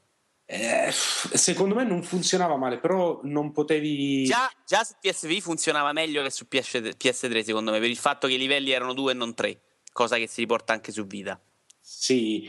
Ah, sì, quello probabilmente è vero. Poi non lo so, le- non so se sia una questione di motore grafico di risposta LTV e LCD, non lo so. No, però- ma poi in realtà, perdonami, il momento in cui tu fai lì, stai lì a saltare sono veramente pochi in realtà. Ci hanno messo in mezzo tutta una serie di idee con rampini, con eh, jet, con macchine, con gli automezzi, insomma, calamitati, tutte cose secondo me intelligenti che spostano l'attenzione dalla parte peggiore del gioco che è il platform. Ma secondo me, guarda, pure nel 2 era così. Il- secondo me è proprio una questione che a me i controlli sembrano Vabbè, Chiudiamo ragazzi perché qua bisogna che passiamo oltre. Eh, in definitiva lo consigliate, finalmente un gioco vita che vale la pena dare, da- a cui vale la pena dare un'occhiata. Ferruccio è rimasto malissimo. Eh, lo so, lo, lo sento, sento il suo cuore spezzarsi. Hai ragione, cazzo, è il tuo lavoro. No, fai eh, ragazzi, cioè, guardate quanta roba dobbiamo... Vabbè, vai. Ok, allora io adesso voglio sentire eh, Fabio su Darksiders 2 che ho giocato anch'io, non l'ho finito. Sì. Eh, Neanch'io. però- ok, dove sei arrivato? Ma io, io l'ho cominciato veramente da poco, ho fatto un 6 ore, non, bene, allora non io non ci ho giocato tanto. Io ne ho fatte 15 più o meno, credo di essere mm, più o meno verso la metà. Ho sentito gente che l'ha finito in 20 e gente che l'ha finito in 30, quindi non sono sicurissimo. Eh, le tue prime impressioni de- della prima parte come sono? Poi racconto io della seconda. Allora, beh, a me, io arrivo da, da una bellissima esperienza con il primo che mi era piaciuto veramente tanto. E anche questo qua è, è un gioco che secondo me stilisticamente è davvero eccezionale, al di là della direzione artistica che a uno può piacere o meno, è proprio, è proprio ben fatto, insomma, dalle, dalle schermate dei titoli a, a come riprendi il gioco quando, quando riprendi la partita alle, alle sequenze di intermezzo durante i caricamenti che ti raccontano la storia, a che punto sei arrivato la storia. Sono piccole cose che però mh, insomma, da- danno un grande stile, stile al prodotto, secondo me. Poi il gameplay è- è- si basa largamente su quello del precedente e secondo me non c'era bisogno di, di fare altro. Eh, mi, pi- mi piace moltissimo perché prende diciamo, il meglio che ha da offrire Zelda, perché di fatto Darksiders è uno Zelda mh, con, con il sangue e la merda, e- però mettendolo in un contesto a me più congeniale. Poi mi, mi pare anche da, da- da quel poco che ho giocato adesso, e mi darai confermato probabilmente, che, che c'è anche un, un maggiore fattore di esplorazione del, ehm, dell'open world, quindi Sì. magari Darksiders 1 era un pochino pi- più guidato, invece qua fai un po' più quello che vuoi e Mm, mi sta piacendo molto anche questo, però può essere che sia l'impressione mia iniziale. Sì, in realtà non è che c'è proprio tanto free roaming, c'è più esplorazione secondo me. I dungeon questa volta sono tantissimi, sono 11, 12, non so quanti sono, sono veramente tanti. E, secondo me c'è una cosa che fa... Allora, sto gioco qua ruba idee da tutti, però Sì. eh, lo fa in maniera molto intelligente, nel senso che prende le idee migliori da... eh, da una serie di giochi e eh, le implementa in maniera da rendere eh, le cose ehm, molto user friendly per, per l'utente. Cioè, al di là di questa cosa dei menu che hai citato tu, che è vero che sono, sono ben fatti, anche il modo in cui si riprende il gioco, eccetera, eh, c'è anche piccole cose tipo eh, quella cosa che era stata molto criticata all'epoca nel, ehm, nel- nel Prince of Persia del 2008, che se tu cadi in un burrone comunque ti riporta immediatamente eh, nella prima piattaforma più vicina, c'è anche qua e eh, all'atto pratico è molto comoda perché dover ricominciare 100 km prima effettivamente non ha, non ha tutto questo senso. Eh, è pieno di tut- questi piccoli accorgimenti che comunque mh, rendono il gioco più piacevole. Siccome già è, è veramente lunghissimo, eh, non ha bisogno di espedienti tipo eh, Dark Souls eh, per eh, continuare a farti giocare. Cioè, comunque c'hai 30 ore di gioco anche se lo giochi, se c'ha queste facilitazioni, diciamo così. Quindi è inutile star lì a rompere i coglioni al giocatore solo per allungare la brodaglia in maniera ehm, non necessaria. Eh, io devo dire che se ti piace la parte iniziale, secondo me pecca molto di carisma. Cioè, la parte artistica è molto bella, fatto bene. Mi piacciono questi personaggi massicci, molto eh, Warhammer eh, per costituzione, eccetera. Ehm, bello il design, bello anche l'effetto grafico un po' pastellato se vuoi, Ehm, però eh, secondo me manca di carisma, cioè non è che siano particolarmente interessanti come personaggi. Sì, no, la cosa che ho notato io all'inizio è, ma è probabilmente perché io sono stupidino, non si capisce un cazzo della trama, cioè la trama è veramente insensata all'inizio, Mm, buttano dentro dei personaggi della mitologia rigirata così un po' a casaccio, cioè ti ritrovi a compiere delle azioni non, non capendo bene perché, poi non teoria- so se la cosa si dipana più avanti. Guarda, in realtà no, perché in teoria la trama è... No, vabbè, allora dai, Tommaso, chiudiamo qua. C'è anche la, la seconda settimana che ci cacchi il Allora, cazzo con la trama- 2, quindi la- per favore, la- basta. Andiamo avanti. No, Ferruccio, Tito, adesso- cosa hai giocato? La trama, la trama è in contemporanea a quella di Darksiders 1, però in realtà le relazioni sono molto... È come se non avesse parlato. sono molto, sono molto mh, leggere. Prova, dai Vito, dai Vito. Ferruccio, fammi finire che sto Ritmo, dicendo. ritmo. Ah, eh, Eh, ah, scusa, stavi... Ah, ma sì, ti faccio finire. Ma guarda che cioè, Ma faccio dai, anche, pre- dai, faccio anche presto parla, a- parlacene, dai, dai, dai. uscire da questo podcast. E poi? Dicevo che Sì? È finita, cribiolo. War si vede solamente all'inizio e dopo per, per le prossime 15 ore non lo vedi più. E, Mhm. e quindi le relazioni con la trama del primo per il momento sono molto molto deboli. Cioè, io penso che abbia ragione Ferruccio, però, eh. Attenzione, puoi parlare, cazzo. Però penso che abbia ragione. Quello che volevo dire, la- l'altra volta avevo parlato della prima parte del gioco, la seconda parte del gioco cambia abbastanza drasticamente. Ehm, Ah, ce ne parlerai anche nella terza parte, tra l'altro. Sì, eh, ce ne sono tre parti in realtà. Eh, e secondo me migliora. Migliora nel senso che eh, una volta che si acquisiscono più poteri, come nel primo, come succedeva anche nel primo in realtà, eh, diventa più interessante eh, perché si aprono tutta una serie di possibilità di esplorazione che ovviamente non hai all'inizio. Ovviamente anche in questo caso i poteri sono un po' rubacchiati qua in giro perché c'è l'equivalente del rampino di Zelda c'è eh, l'equivalente, mi pare che fosse in Wind Waker, eh, in quello in cui si potevano comandare le statue, non so se era Wind Waker, ehm, che si, si poteva usare un altro personaggio che non era Link per risolvere alcuni enigmi, comunque c'è un equivalente anche qui. Ehm, tutte cose del genere che comunque rendono interessante l'esplorazione dei dungeon. Ehm, e anche il character design secondo me migliora molto nella seconda parte. Poi vedrò insomma come andrà a finire comunque ehm, Spero tu ce ne voglia parlare io questo. Esatto. Lo consiglio. uh, cosa dire velocissimamente sul combattimento? In realtà si può fare tutto con uh, le combo che ti danno all'inizio, perché quelle che ti permettono di comprare, a parte il fatto che sono scomode da realizzare, ma, ma non, non è che aggiungano un granché al tatticismo dello scontro. Uh, l'unica cosa è che forse si possono utilizzare un po', uh, sono appunto gli item che si collezionano uh, per risolvere gli enigmi. Eh, in questo caso le pistole che hanno più senso rispetto al primo e eh, il grip.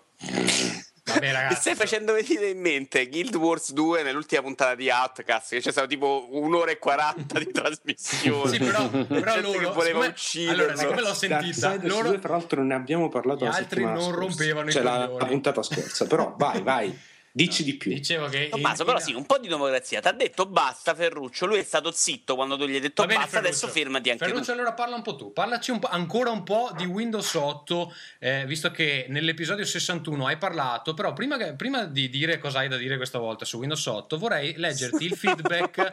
leggerti il È persona feedback matura, cazzo. di Vedi, un accetta le utente. critiche. con- Esatto, vorrei leggerti il feedback Non è che di se la utente. prende, che se la lega al dito. Maledetto accetta. stronzo. Eh, eh, senti cosa ha detto. Allora, un'altra argomentazione che non mi è piaciuta, questo è Billy Burke dal TFP Forum, è la disquisizione su Windows 8 che ha fatto Ferruccio. Partita con l'intenzione di parlare del controllo o meno che Microsoft potrebbe applicare ed deragliata in due secondi sul fatto che Windows 8 faccia schifo come OS, senza che ovviamente sia stato provato in prima persona. Alla eh, eh, normale obiezione di Vito, vabbè, fallo uscire, proviamolo, qualcuno lo ha provato, ne ho sentito parlare bene. Ferruccio risponde, vabbè Vito, ma secondo te chi prova la beta di Windows 8 è, saranno tutti fanboy Microsoft. Eh, Intanto io non dico fanboy. Seconda cosa è il bue che dà del cornuto all'asino perché proprio Billy Burke è quello che... Eh, E allora offendi i nostri che- fan. che- Stiamo facendo il processo a un commento di un forum, amici. Sì, infatti, Ma cosa infatti. è diventato questo podcast? Io sto Ah, Tra facendo l'altro, un tutto forum ciò- che abbiamo dato dei coglioni 20 minuti A fa. parte tutto ciò, scusate, a parte tutto ciò, a me quello che non piaceva di Windows 8 era il fatto dello store. Basta. Questo era il problema per me, poi- è l'idea di Questa due volta- interfacce dal A punto di vista. di store, vogliamo Sì. parlare di quella cosa meravigliosa che ha fatto Sony in un'altra edizione? ah, fantastici di quelle... il, lancio dell'anno, ragazzi. Vai. Allora, sì, Sony, ha- allora, Sony ha fatto un nuovo, eh, ha dato una, insomma, una ripulita, un, come si chiama, un redesign del, del suo store, quindi di PSN, eh, che boh, dagli screenshot pareva pure carino, era praticamente Steam.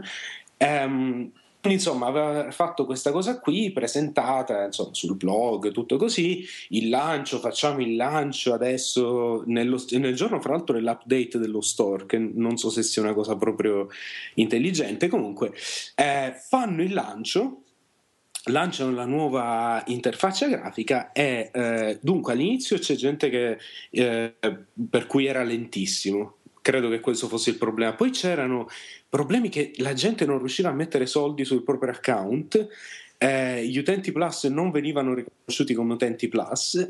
eh, quindi insomma funzionava tutta una merda. Loro hanno continuato a dire sul blog non vi preoccupate che adesso fra un'ora, due ore è tutto a posto, fra cinque minuti è a posto, ragazzi stiamo riparando e poi hanno rimesso quello vecchio. Quindi il, insomma, il lancio c'è. Chi è che è riuscito a Eh, provarlo, ragazzi, in multiplayer? Voi siete riusciti a dargli un'occhiata allo store nuovo o no? No, perché accendo talmente raramente PlayStation 3, sinceramente, che... E quando l'accendi c'è da fare un aggiornamento, quindi di solito Esatto, devi passare esatto. per Perché siete pezzenti e non avete il plus che ve li fa No, infatti me lo fa da solo, esatto, stavo per dire quello, quindi eh, evito anche quel, quel fastidio. Va bene. la spiegate questa cosa del Plus che fa gli aggiornamenti da solo? Perché io potrei spenderci dei soldi solo per questa. Eh, te li scarica, quelli dei giochi li, li scarica e li installa. Ma Quelli della console... Eh? Anche a console spenta? Sì, gli metti tipo aggiorna ogni notte dalle 2 alle 3, cioè gli metti l'orario, quello quando ti Ah. pare, quello ogni giorno si accende, sincronizza quello che c'è da sincronizzare, i, dati- i salvataggi, quelli cloud, eh, i trofei, e scarica gli aggiornamenti tipo degli ultimi 4 giochi che hai giocato, una cosa del genere. E se ci sono aggiornamenti alla console, ti Ma adesso hanno annunciato quando riuscirà con questo nuovo store? o- Ma io so che l'avevano messo giù, se poi oggi l'hanno... Offline per sempre adesso. No, No, eh. online- oggi sicuramente non è riuscito online. quindi- Eh, allora... Eh. No, comunque sarà 2013, cioè adesso aspettano tre mesi per sistemare le cose. Insieme ad Home faranno una Io, accoppiata. io so che Alessandro si sta addormentando, eh, quindi gli proporrei di parlarci di uno dei, dei giochi che ha listato qui. Stavo giocando col pupazzetto di Goldrake e stavo pensando come, come scusarmi con gli utenti di TFP perché è un forum che io adoro. E ci sono solo un paio di soggetti con i quali non ho questa grande passione, diciamo, questa corrispondenza di amorosi sensi, ma con gli, altri ho un rapporto quasi carnale. Quindi mi scuso, mi scuso con loro per lo sbotto di ira che era rivolto più in generale ai forum di Ah, videogiochi. ah, ah, all'utente chiamato il coglione e a quell'altro che lo è nei fatti. che è un coglione.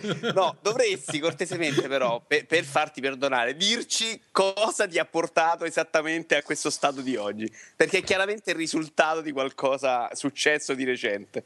Ma perché come voi sapete io mi occupo anche, tra le tante cose che faccio al lavoro, mi occupo anche di una rivista di videogiochi e di un sito di videogiochi. E vedere ragazzini che ti scrivono do- dopo che tu comunque eh, in prima persona o un collaboratore ha scritto un articolo, ci ha messo del lavoro, ha fatto una videorecensione, eccetera, e quindi argomenta tutto il perché un gioco abbia preso 3 stelline, 5 stelline, s- 60 su 100 o o 4 su 5 e il primo commento che ti esce dopo tutto questo lavoro tu metti online è cagata che in generale al gioco, al modo in cui hai descritto il gioco, al recensore, alla mamma del recensore, uno di questi, questi bersagli, ti fa cadere un po' le palle. Allora tu pensi, come dicevo prima, che è un ragazzino, eccetera, eccetera, invece, eccetera, eccetera.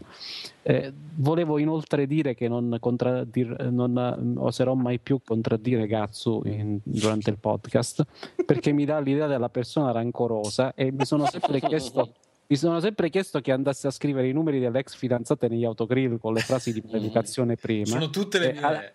E adesso ho un qualche sospetto. In realtà, Tornando Gazzo, però, però, dal vivo non è così. Ecco, lo dicevo l'altro giorno a qualcuno che mi diceva: certo che Gazzo è veramente un idiota, una brutta persona. E io lo difendevo dicendo: no, guardate, che in realtà dal vivo è una persona che anzi si preoccupa di apparire come una brava persona, perché in realtà è un pezzo di pane. Quindi è un'impressione, lui fa questa cosa, questa. È il Per... peggio dell'internet, proprio, sai, quello che, quello Ma noi gli vogliamoci bene. quello che online è insopportabile e poi è un caghetta. Senti, quando- Alessandro, parlaci di FIFA velocemente perché è FIFA. Parlaci di FIFA. FIFA Ah, sì, FIFA e PES ancora, cioè non ne avete già parlato l'altra volta che non c'ero io? Beh, l'hai, scri- fatto- l'hai scritto te, Alessandro, che cazzo Sì, scrivi? vabbè, ho messo i giochi che ho giocato, ma No, ormai due è parole, vecchio. cioè, parole, roba- dai, parole. Ah, sono questa volta, questa volta, che era una roba che non succedeva da, da diversi anni, ci sono due giochi buoni. Ci sono due giochi buoni. Io sto giocando entrambi. E FIFA nel complesso è un gioco migliore perché c'ha più roba, il pacchetto più cicciotto e tutto il resto. Ehm, non è eh, il- l'aggiornamento scarno di novità di cui si legge in giro, secondo me, perché novità ce ne sono poche, visto che la struttura era già molto buona, ma sono interessanti perché hanno messo il sistema di dribbling stretti con i tasti L2 e R2 che funziona e hanno messo questo fatto fighissimo del first touch. In pratica, quando ti arriva il pallone, a seconda dei valori del giocatore, del fatto che sia marcato o meno, non è detto che controlli bene il pallone, quindi può, può volare via la palla, non la può controllare bene, se la smistiti prima può andarsene a fanculo il pallone, cose di questo tipo, che rendono ovviamente le partite più varie, eccetera. PES eh, allo stesso tempo è un gioco finalmente decente, è finalmente un bel- è tornato ad essere un bel gioco. Eh, La differenza tra i due titoli, secondo me, come ho scritto da un sacco di parti, è proprio filosofica, perché FIFA 13 è un gioco in cui si conclude di più a rete, eh, soprattutto molto di più se giochi ovviamente con eh, i- de- tutto in automatico, ma anche se giochi in manuale, secondo me si arriva più facilmente ne- nell'area avversaria. PES è un gioco di lotta a centrocampo. Ho letto da qualche parte una metafora bellissima che scriveva che ehm, FIFA quest'anno è la partita di, Champion- di Premier League eh, del sabato sera, insomma il posticipo eh, con le due squadre importanti che si giocano una partita tutta di highlights, di grandi occasioni, mentre PES è una partita giocata nel fango di periferia, ma non per questo meno, meno bella, molto combattuta a centrocampo e non- non per questo meno bella. Ovviamente sono tutte metafore che comprenderà eh, soltanto Vito, che è l'unico appassionato di pallone, non so i due Palmisano Bros, ma Io non moltissimo. credo che Sì, sì, eh, moltissimo. non credo che Tommaso e Ga- eh, No, guarda, io sono, sono andato a prendermi dell'acqua mentre parlavi. Quindi non mi... eh, appunto, non, Io, non credo, sono su un altro piano astrale in questo momento. non credo che i due Tommaso, il Tommaso di Finlandia e il Tommaso di Svezia, se di gli queste parli quindi di turchi omosessuali, eh, che si prendono a cazzotti. che si picchiano. Una cosa ti dico Alessandro su FIFA io ok ovviamente non sono un pazzo e non ne compro due di giochi di calcio perché non ne gioco neanche uno poi in realtà dopo la prima settimana però ogni volta che compro FIFA vengo veramente in qualche modo disorientato dalla mole esagerata di possibilità che ho in questo gioco non hai tutti questi menu, queste 100 modalità, questi 102 store in cui compri cose per le varie modalità e, e- e allenamenti. No, non è un po' troppo? È disorientante. Tra l'altro, quest'anno è ancora più disorientante perché c'è lo store interno, il catalogo, mi, chiama- mi pare si chiami in Esatto. italiano, in cui puoi comprare con, dei- con la valuta virtuale del gioco eh, che, che ottieni vincendo, insomma, e puoi sbloccare scarpini, palloni storici e tutto. Quindi unisci questa valuta alla valuta poi per comprare le altre robe, quindi del- sul PlayStation Store, eccetera. E le modalità sono davvero tante, i menu e i sottomenu sono un casino. E l'idea è quella di un gioco che ti dura un anno giocando alle varie cose. Ehm, io personalmente, ma anche un sacco di persone che conosco, alla fine poi si concentrano su una o due modalità che sono le stagioni online, eccetera, e giochi, giochi solo a quello. E buonanotte. Però è vero che, tra l'altro, quest'anno ci hanno messo le prove, che sono una serie di sfide per imparare i controlli, per migliorare nei controlli, che sono dei giochini tipo quelli dei Virtua Tennis, che devi centrare i bidoni Sì, col pallone. sì. Per- Ma quelli sono piaciuti in realtà. eh, sono piaciuti perché tra un gioco e l'altro, invece di avere la- l'arena, insomma, la solita arena dove tirare in porta, quindi ci hanno messo ulteriore roba perché pure là poi devi fare le medaglie, eccetera. Roba Anche perché, e qua chiedo scusami, ti interrompo, a qualche, all'appassionato di calcio di, mh, dei Palmisano, chi era Andrea o Paolo? O Paolo, Tutti e due. Fabio. Fabio, Tutti e due. Tutti e due. entrambi. Ehm, ho ovviamente dimenticato la domanda, Eh, stavamo parlando di... L'ho presa troppo lunga. Stavamo parlando degli allenamenti? Non so. Ah, Sì, dico, ma porca di quella miseria, un gioco di questo con 250.000 tasti e cose da imparare, ma è possibile uscire senza manuale? Signore Iddio santissimo. Vabbè, gli allenamenti ti spiegano i tasti da utilizzare e, Eh, senza allenamenti segue- sarebbe un mezzo dramma però, perché un libricino... Sì, sì, però, però ti ci butta subito negli allenamenti. Ti ci butta subito negli allenamenti. È vero perché le cose sono ovvia- ovviamente non ti spiegano tutte le finte, quelle robe lì te le devi andare a, a studiare da solo nell'arena o apri YouTube e vedi uno che te le spiega. Eh, la cosa che mi dà molto fastidio in PES rispetto a FIFA, e la faccio molto breve, è che FIFA c'ha questa opzione per cui tu ti scegli la tua squadra, eh, hai il tuo livello e dopo lui ti abbina con un, un giocatore di pari livello che sta utilizzando una squadra con un numero di stelle simile. Quindi se Ah, tu no, scegli... scusami, hanno risolto invece in PES quel problema delle punizioni di Messi?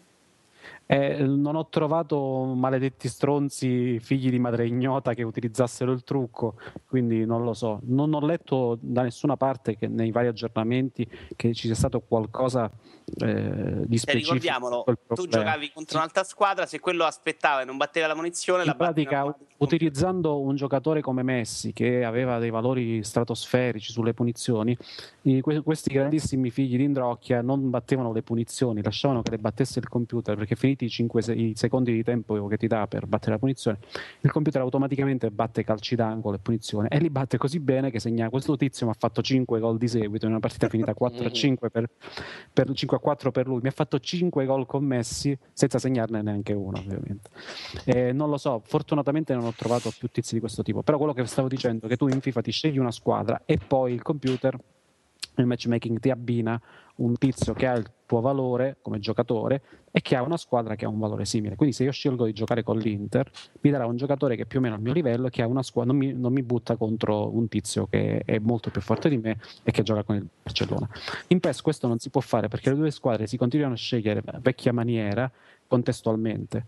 Il che significa che tu qualsiasi gioca- squadra ti scegli, il tizio si sceglierà sempre, perché il 99% dei giocatori gioca col Real Madrid o col Barcellona, e non è, non è- non è simpatica come cosa. Cioè è difficile trovare qualcuno che ti permetta di giocare con la tua squadra del cuore e che utilizzi una squadra dello stesso livello. Questo- Facciamo parlare un po' i nostri ospiti, dai. E Andrea, Borderlands 2. Ehm, ne parlo con grande entusiasmo perché io sono, sono stato un grandissimo fan del, del primo, secondo me uno, uno sleeper hit eh, di quelli con l'S maiuscola che poi è, ha raccolto anche un ottimo successo di, di vendita, ha creato una grande community. Questo, questo 2 è, vabbè, eh, se lo si analizza eh, in maniera eh, co- con occhi obiettivi, effettivamente un more of the same con una struttura di gioco praticamente eh, invariata e con eh, dei leggeri raffinamenti nelle meccaniche. Eh, però la formula penso che sia assolutamente vincente, penso che eh, Gearbox eh, sia un team molto molto talentuoso tra quelli comunque eh, della scena commerciale, quindi eh, di- eh, senza andare a scomodare la, la gente dell'indie, li trovo, li trovo molto bravi soprattutto a- nella coesione del mondo di gioco che è veramente, eh, oltre ad essere enorme, eh, ha anche appunto una, una densità e una, ripeto, coesione, una coerenza eh, Che però non, eccezionale. non era verissimo sempre per il primo, se non ricordo male. Cioè, il primo partiva molto bene, secondo me, da questo punto di vista, ma si perdeva poi in. Eh, io invece mi sono, divertito, mi sono divertito un sacco, poi aveva anche la formula della- dell'endgame che veniva, in pratica dovevi giocarlo due volte allo stesso modo per arrivare al, al level cap e io me lo sono giocato proprio due volte con grandissimo piacere. Poi è, è- è- il, il godimento legato a Borderlands è, imprescindibile dall'avere, dal multiplayer e dal multiplayer con gente diciamo co- che conosci, con cui hai affinità perché eh, se mi dovessi trovare, vabbè, senza, senza dire a giocarlo da solo che non ha proprio senso, ma giocarlo con gente eh, sconosciuta probabilmente mi, dire- mi divertirei molto di meno. Invece con un, un team di persone eh, che conosco eh, va via veramente in maniera ultra piacevole e, e- e tra l'altro lo dico io che eh, non dico che aborro, ma mi fanno, faccio molta difficoltà a giocare ai giochi online perché Eh, scusa, scusa, io ci, ci ho, ci ho giocato un poco in questi giorni con, con un amico in eh, split screen che funziona molto Aia. bene. Mhm. No, vabbè, funziona bene. La cosa però che un po' mi ha dato, cioè a te non dà fastidio questa cosa del, del fatto che ci siano davvero così tante armi e così ta- cioè secondo me alla fine eh, il problema è, è un giudizio così molto superficiale perché non ci ho giocato granché, solo qualche ora, però questo fatto che tutto, eh, che ci siano così tante armi e che ci siano, eh, ci sia una gran parte del gioco che passi praticamente a prendere munizioni, a raccogliere munizioni da terra e soldi.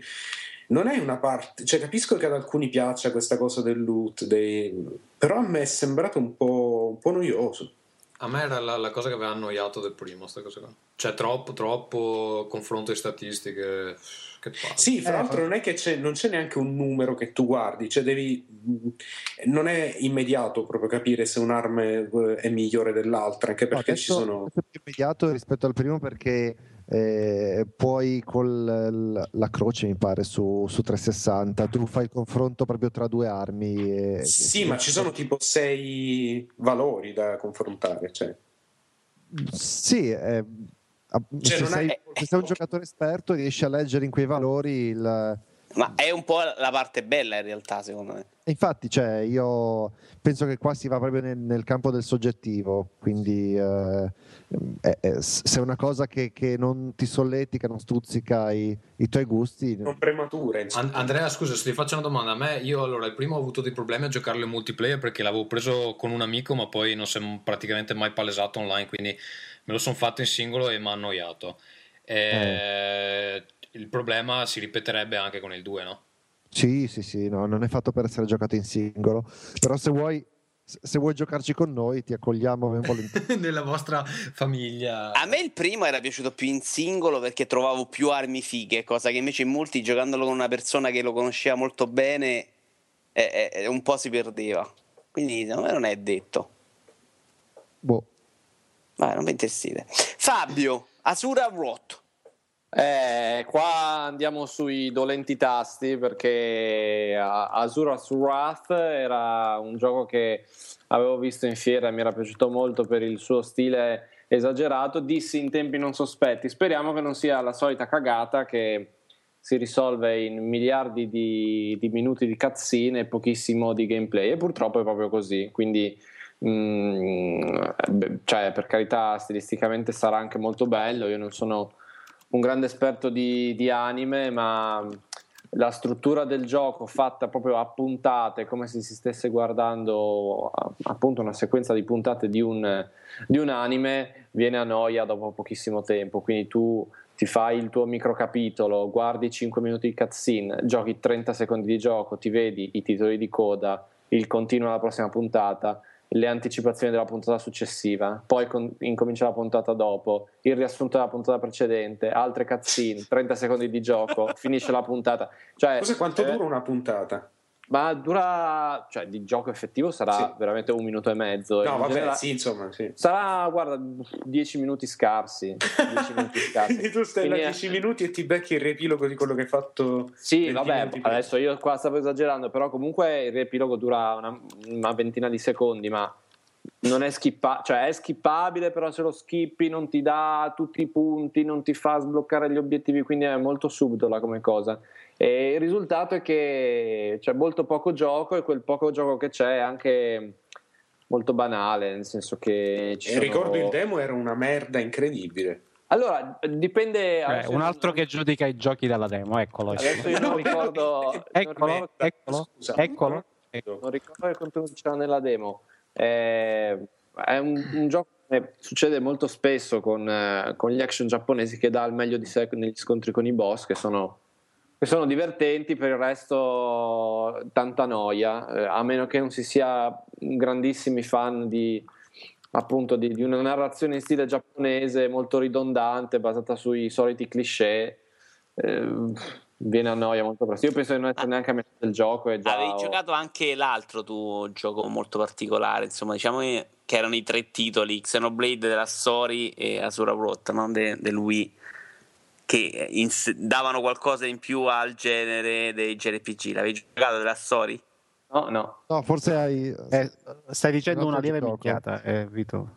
Ho confuso? Era Pandora Eh, Tower? Asura's Wrath è un, è un Esatto. gioco d'azione, sì, esatto. No, non ci ho capito niente. infatti. È Pensavo quello del tizio che Tower. prende a pugni gli esseri. Io non sono cazzo, lo ammetto quando dico una minchiata, ragazzi. Andate avanti. Pensate voi che livello di preparazione che c'è in sto podcast. Ma tu non sai neanche cos'è Pandora Tower. Va bene. Allora, eh, No, eh, fa finire a Fabio su una sulla sì, scusa, non so se pensavo avesse E io. Avrei anche finito. Eh, eh. infatti, allora vedi, non sai neanche quando ha finito. Adesso non ti do più la parola, Fabio, visto che adesso. No, la chiosa finale è che mh, se il mio metro di paragone fino adesso era come gioco inutile che si perde in chiacchiere era Bayonetta. È No, ampia- cosa dici? No. Cosa dici? Ah.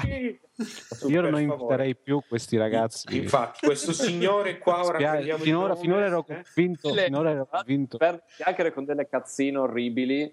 Res, re- re- che, che Ma si quelli si skippano, ma non è in importante. piedi solo per il fatto che c'è lei che è la porno segretaria. Che è Che, l'action più tecnico che sia mai stato fatto. Vabbè, Andiamo avanti, per favore. No, Alessandro, stavi dicendo, scusami? Che incredibilmente sono d'accordo con Ferruccio. Io proporrei di stappare una bottiglia di spumante di quello porco. Questo dovrebbe, dovrebbe farti pensare che probabilmente stai... No, per me, che ragazzi, probabilmente 8-8. Oh, Bayonetta no, ma- è il gioco di questa generazione, ma per favore No, andiamo non avanti. stava, non stava facendo, penso, un discorso sul, sul gioco in sé, sul perdersi in chiacchiere, aveva No, puntualizzato. vabbè, il gioco in sé poi è, cioè, è un, è un action molto bello, preso solo dalla, dalla parte del gameplay. Peccato Guarda, io, che. so- io sono con te tutta la vita. Io ricordo anche che ci hanno insultato parecchio in questo podcast per aver, per No, aver detto aspetta, perché voi non vi ricordate, ma c'è stato lo scandalo proprio con i ragazzi in multiplayer su sta cosa di Bayonetta. Quindi, Ferruccio, se mai evitiamo. Che allora vorrei ricordare a chi non. eh, chi si è persa la, la- la faccenda che una volta è successo che Ferruccio ha detto ha fatto una recensione di Bayonetta su questo podcast poi un ascoltatore nostro ha scritto a multiplayer alla super diretta e ha chiesto un parere di ehm, eh, come si chiama Marco eh, uno dei vostri ragazzi che fa le super dirette no? Matteo Santicchia, forse. sì lui esatto scusate Che ci ha insultato. No, lui non ci ha insultato, ha detto che guarda, io non ho sentito sto podcast, però boh, mi sembra un'opinione così. E lì è successo Non so che cazzo sia questo merda, eh. Ferruccio. Infatti, è- è successo un casino veramente tutto per colpa di Ferruccio alla fine. Scusate, Chiariamo. opinioni, eh, scusate. Chiariamo questo, vabbè, comunque dai. Ehm, Vito Iovara, tu eh, in realtà avevi ancora un'altra news da commentare, il fatto che Bioshock Infinite non esce mai, vero?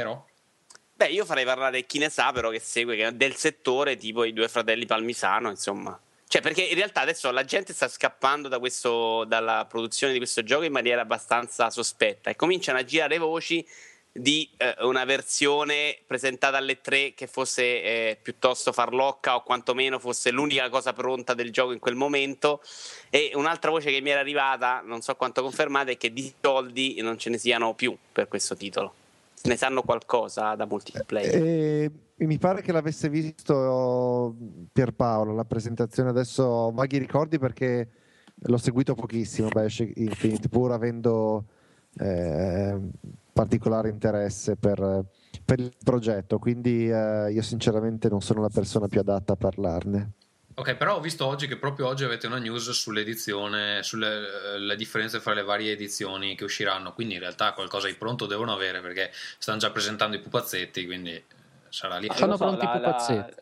la- la cosa che, che era, che era venuta fuori nel- in tutte le presentazioni che hanno fatto è che le- queste stesse presentazioni erano i- super iper mega guidate, cioè che io sappia non c'era mai stata una presentazione di gameplay puro, ma ta- tante, tante sequenze che, che potevano sembrare mh, scriptate in maniera un po' un po' sospetta. Poi questo non vuol dire niente perché ci sono stati mille altri casi di presentazioni di questo tipo di giochi che poi sono usciti. Quindi Alessandro, tu che dici questa fuga invece di cervelli all'interno del gioco, che sa un po' di me ne lavo le mani e vado via per tempo, secondo te è indicativa o no?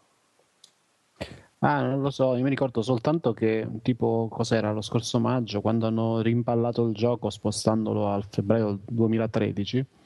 eh, non mi ricordo chi del team di Irrational disse che eh, qualsiasi ritardo nel gioco era soltanto dovuto alla volontà di farne un gioco migliore e che era successa la stessa cosa con Bioshock che è una scusa che funziona benissimo cioè tu qualsiasi cosa tu ce la metti lì dici non ti preoccupare farò una roba migliore secondo me Uh, non lo so tra l'altro è, è un gioco che non ho seguito con particolare interesse e non, non mi interessa sostanzialmente una mazza Chi, di... chi produce?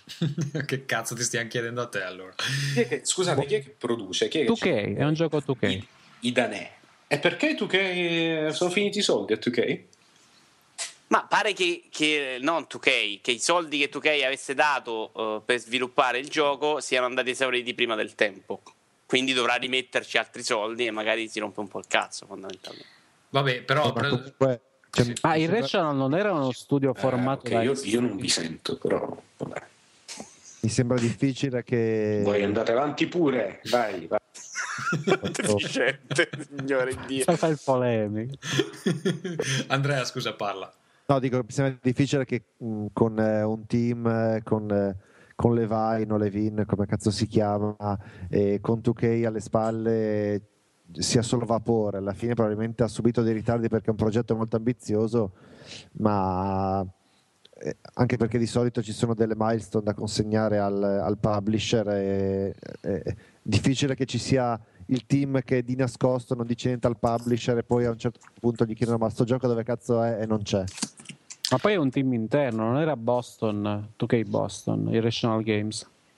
Mi pare che fosse l'ex 2K Boston, quindi figurati se quelli non sanno che esattamente che stanno facendo. Al massimo li spremono tutti con gli elettrodi nei testicoli, come hanno fatto per LA Noir, poi una volta uscito il gioco li lasciano Li morire. licenziano in massa, sì. Tra l'altro, Eh le, le- Levino, Levine, che ri- ricordiamolo, Andrea, noi abbiamo visto con i nostri occhi due anni fa alla stazione di Colonia, si è avvicinato al McDonald's della stazione di Colonia, ha guardato il menù e se n'è andato via.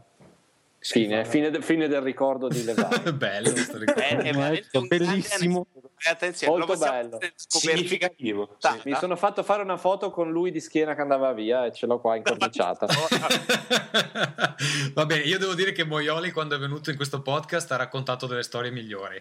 Ha raccontato de- del tizio lì di Kinect che alzava le braccia al cielo, come si chiama? Quello che sembra mezzo Eh, giapponese. sì, eh, eh, kudos, schifo, su una roba del genere. Esatto, va bene. Cazzo, vai con The Walking Dead velocemente però. Sì, l'hai, l'hai giocato anche tu, anche Ferruccio mi pare, o no? Eh, no eh. Ma come velocemente? Questo potrebbe essere uno dei giochi dell'anno, ragazzi. Sì, però- io, de- io devo dire che, vabbè dai, velocemente perché comunque abbiamo trattato già ogni episodio. Eh, devo dire che stasera mi sta piacendo un casino, quarto episodio, secondo me episodio migliore, secondo Vito no. Ehm, io dico che... Scusa, perché, perché è episodio migliore? Beh, allora, in questo episodio eh, c'è un po' meno dramma rispetto al precedente, però non tanto meno. C'è molta più tensione. Ci sono dei richiami a Resident Evil, vabbè, perché c'è una casa che bisogna un po' girare per sta casa. E diciamo ricorda un po' la, la magione di Resident Evil. Credo che ci siano un paio di, un paio di citazioni dirette, cioè ci sono dei, dei dialoghi che sono presi proprio da... Mm, quello non so bene, non ci sono cani che entrano dalla finestra, però anzi, un cane c'è, a dire il vero. Ma non entra dalla Hai visto?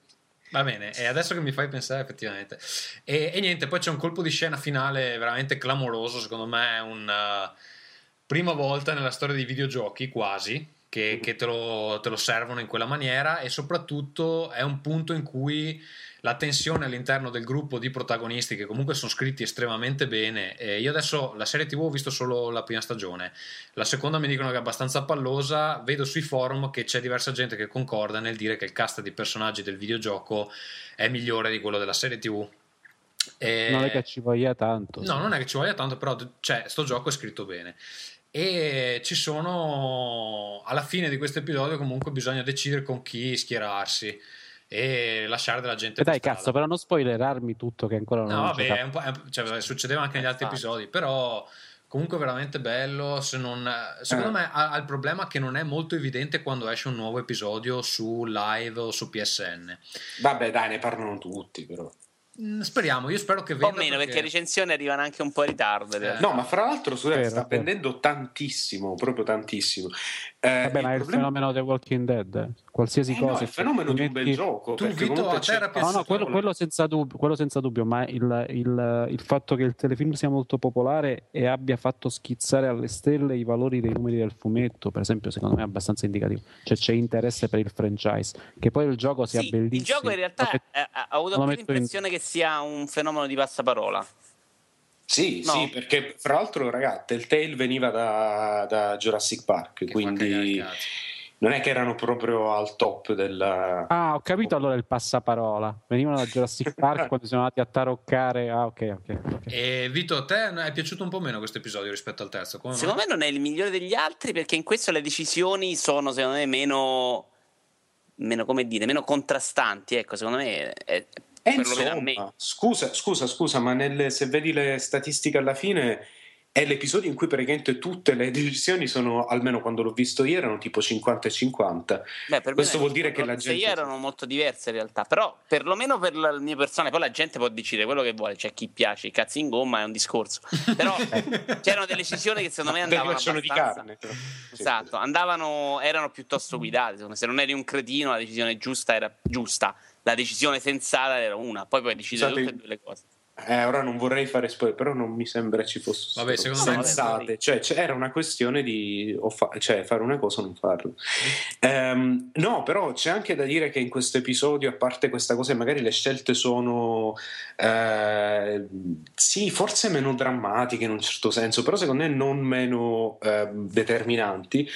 Il problema è che praticamente è tutta una grande preparazione per, per il finale. Mentre invece nel secondo e nel terzo c'erano degli archi narrativi, eh, anche nel primo, degli archi narrativi più o meno chiusi, eh, in questo qui, questo è un po' un episodio di raccordo, e però, però tutto, secondo me la cosa che lo salva e che lo porta a essere forse, non so se il migliore, però eh, lo porta a essere secondo me ottimo, è il fatto che ci siano un paio di sequenze, un paio di eh, eventi che accadono che secondo me hanno una potenza emotiva e, e anche narrativa incredibile. Ci sono, un- vabbè, A sì, me ha coinvolto scena molto più fine. il 3 per dire da questo punto di vista. Ecco, magari questa è una questione di gusti. eh. Lo considero un, un buon capitolo ancora, eh, per carità di Dio. Beh, Però il comunque- 3 secondo me aveva dei momenti Stiamo discutendo di due capitoli comunque molto molto buoni, quindi in sostanza sì. compratelo perché vale la pena. Che, scusate, Senti, dico, oh, vado io velocemente su due parole sul testamento di Sherlock Holmes. Qui non fregherà una fava a nessuno, tranne a me che l'ho comprata al day one, esaltato da Sherlock Holmes eh, versus eh, Jack lo squartatore. Che era un gioco secondo me ottimo perché univa eh, una fase investigativa molto intelligente, fatta di deduzioni che si incastravano molto bene, alla fase poi quella degli enigmi che erano altrettanto belli.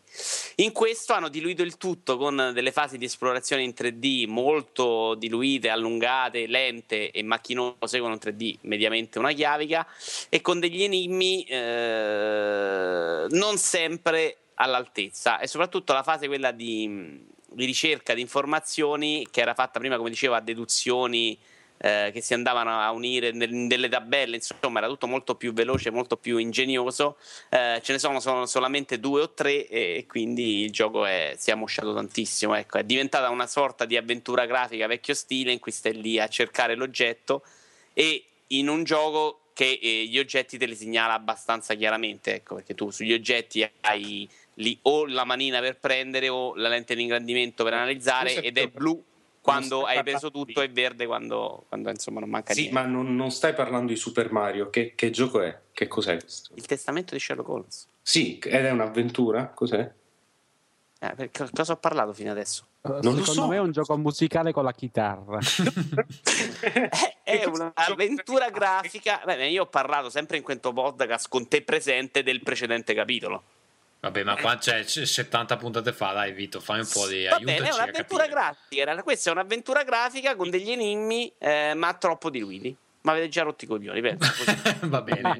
che cazzo. E facciamo parlare Andrea che ha giocato a Trials Evolution eh, Origin of Pain, credo che sia un'altra roba. È l'espansione. Ah, l'espansione, L'espansione. Sì, no, molto brevemente perché comunque eh, è, è un gioco di, di inizio anno e l'espansione ovviamente non fa granché oltre ad aggiungere dei, dei livelli e, e poco più, rimane dal mio punto di vista un titolo straordinario, Trials Evolution, che conferma la, la bontà di, eh, del team che gli sta dietro e, e Red Links, se non dico una cazzata che adesso ho Sì, anche un sì, sì. lapsus e- ed è veramente eccezionale perché ha ehm, voi l'avete giocato tra l'altro Trials Evolution Io sì. Io sì. Io no. ecco e, e mi sembra un- uno dei, dei giochi più azzeccati per quanto riguarda eh, la taratura del livello di difficoltà e la, la gratificazione che riescono a trasmettere al giocatore nonostante questo livello di difficoltà sia eh, piazzato mm, decisamente verso l'alto eh, ha questa formula che ti permette di, ripetere eh, il livello premendo un tasto in maniera istantanea quindi poi tutta l'integrazione con le classifiche con, ehm, con i propri amici eccetera eccetera eh, confermano secondo me una delle, eh, delle serie o comunque dei, dei titoli usciti ehm, su live arcade più interessanti della, della generazione intera direi. Ok, eh, Vito, vuoi dire qualcosa su Resident Evil 6, il, il titolo che... Me lo lascio alla fine, no, dico velocemente due parole su New Super Mario Bros. 2 che ho giocato quest'estate che mi ha parecchio deluso, secondo me una spanna e mezzo sotto Little Big Planet Vita in assoluto proprio perché nonostante sia poi Mario e quindi non abbia gra- grosse sbavature veramente rispetto anche al precedente episodio carente di buone idee insomma. Mi sembra tutto piuttosto accademico con questa idea della raccolta monete da confrontare con l'universo intero che boh, secondo me non aggiunge niente di particolarmente interessante. Quello che è stato particolarmente deludente è sia l'aspetto estetico, piuttosto piatto, eh, senza, senza, picchi, e questa mancanza assoluta proprio di, di sforzarsi di aggiungere qualcosa di nuovo. Fa il suo, lo fa decentemente, ma gioco ho sentito, ho sentito dire che è stato fatto dal cioè il game design è stato fatto tipo dagli allievi della scuola interna di Nintendo che hanno tipo questi esseri geneticamente modificati che poi allevano. E, e, e sì, infatti, sono come dei piccoli giapponesi, sono dei Pokémon, sì, ehm, che loro insomma educano alla via Nintendo, che consiste in frustate sulle dita e lezioni da parte di Miyamoto. Ehm, e sembra che siano stati loro a fare il game design. Quindi, Io voglio cioè, sperare che, che le buone l'abbia... idee siano finite nell'episodio per Wii U. Perché no, ma guarda, altrimenti... scusa, scusa Vito, volevo fare notare che critico con i controcazzi che sei, perché tu senza sapere questo hai detto qualcosa tipo sembra un compitino fatto così. Eh, chiaro, eh, chiarissimo. Vito, posso interromperti un attimo? Ho una gra- sì. Eh, allora, io mi sono dimenticato di dire che all'inizio Scusami, puntata. A me lo chiedi, a Ferruccio lo inter- ti ringrazio per questo. Esatto, perché ho più rispetto. Esatto. eh, volevo dire che all'inizio puntata mi sono dimenticato di dire che eh, ha donato Francesco Codolo noto disegnatore, ci aiuta Grande anche Francesco. cioè, esatto, e chiede un, uh, una cosa a te eh, in cambio di questi soldi che ha donato a me. Grazie. Dice: eh, Allora, vabbè, mh, in cambio di questa donazione posso avere un episodio del corso per videogiocatori. Purtroppo l'ha conosciuto troppo tardi. Se no, Eh. c'è, una, c'è una richiesta alternativa. Vai. La richiesta alternativa è se puoi dare eh, il suo nome, ehm, scusa, puoi dare alla tua dieta, tua prossima dieta, il suo nome. La Francesco Codolo? La Francesco Codolo.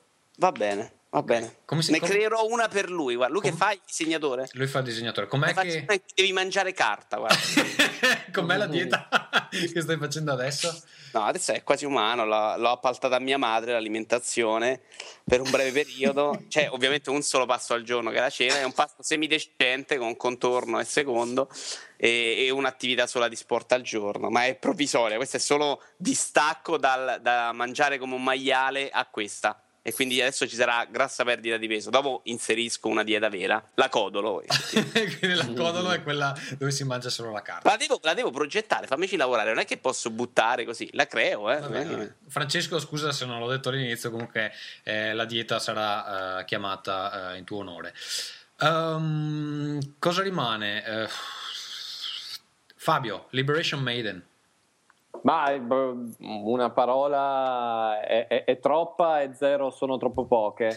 È un piccolo gioco che faceva parte di. forte, se vogliamo. però. È vero, è vero.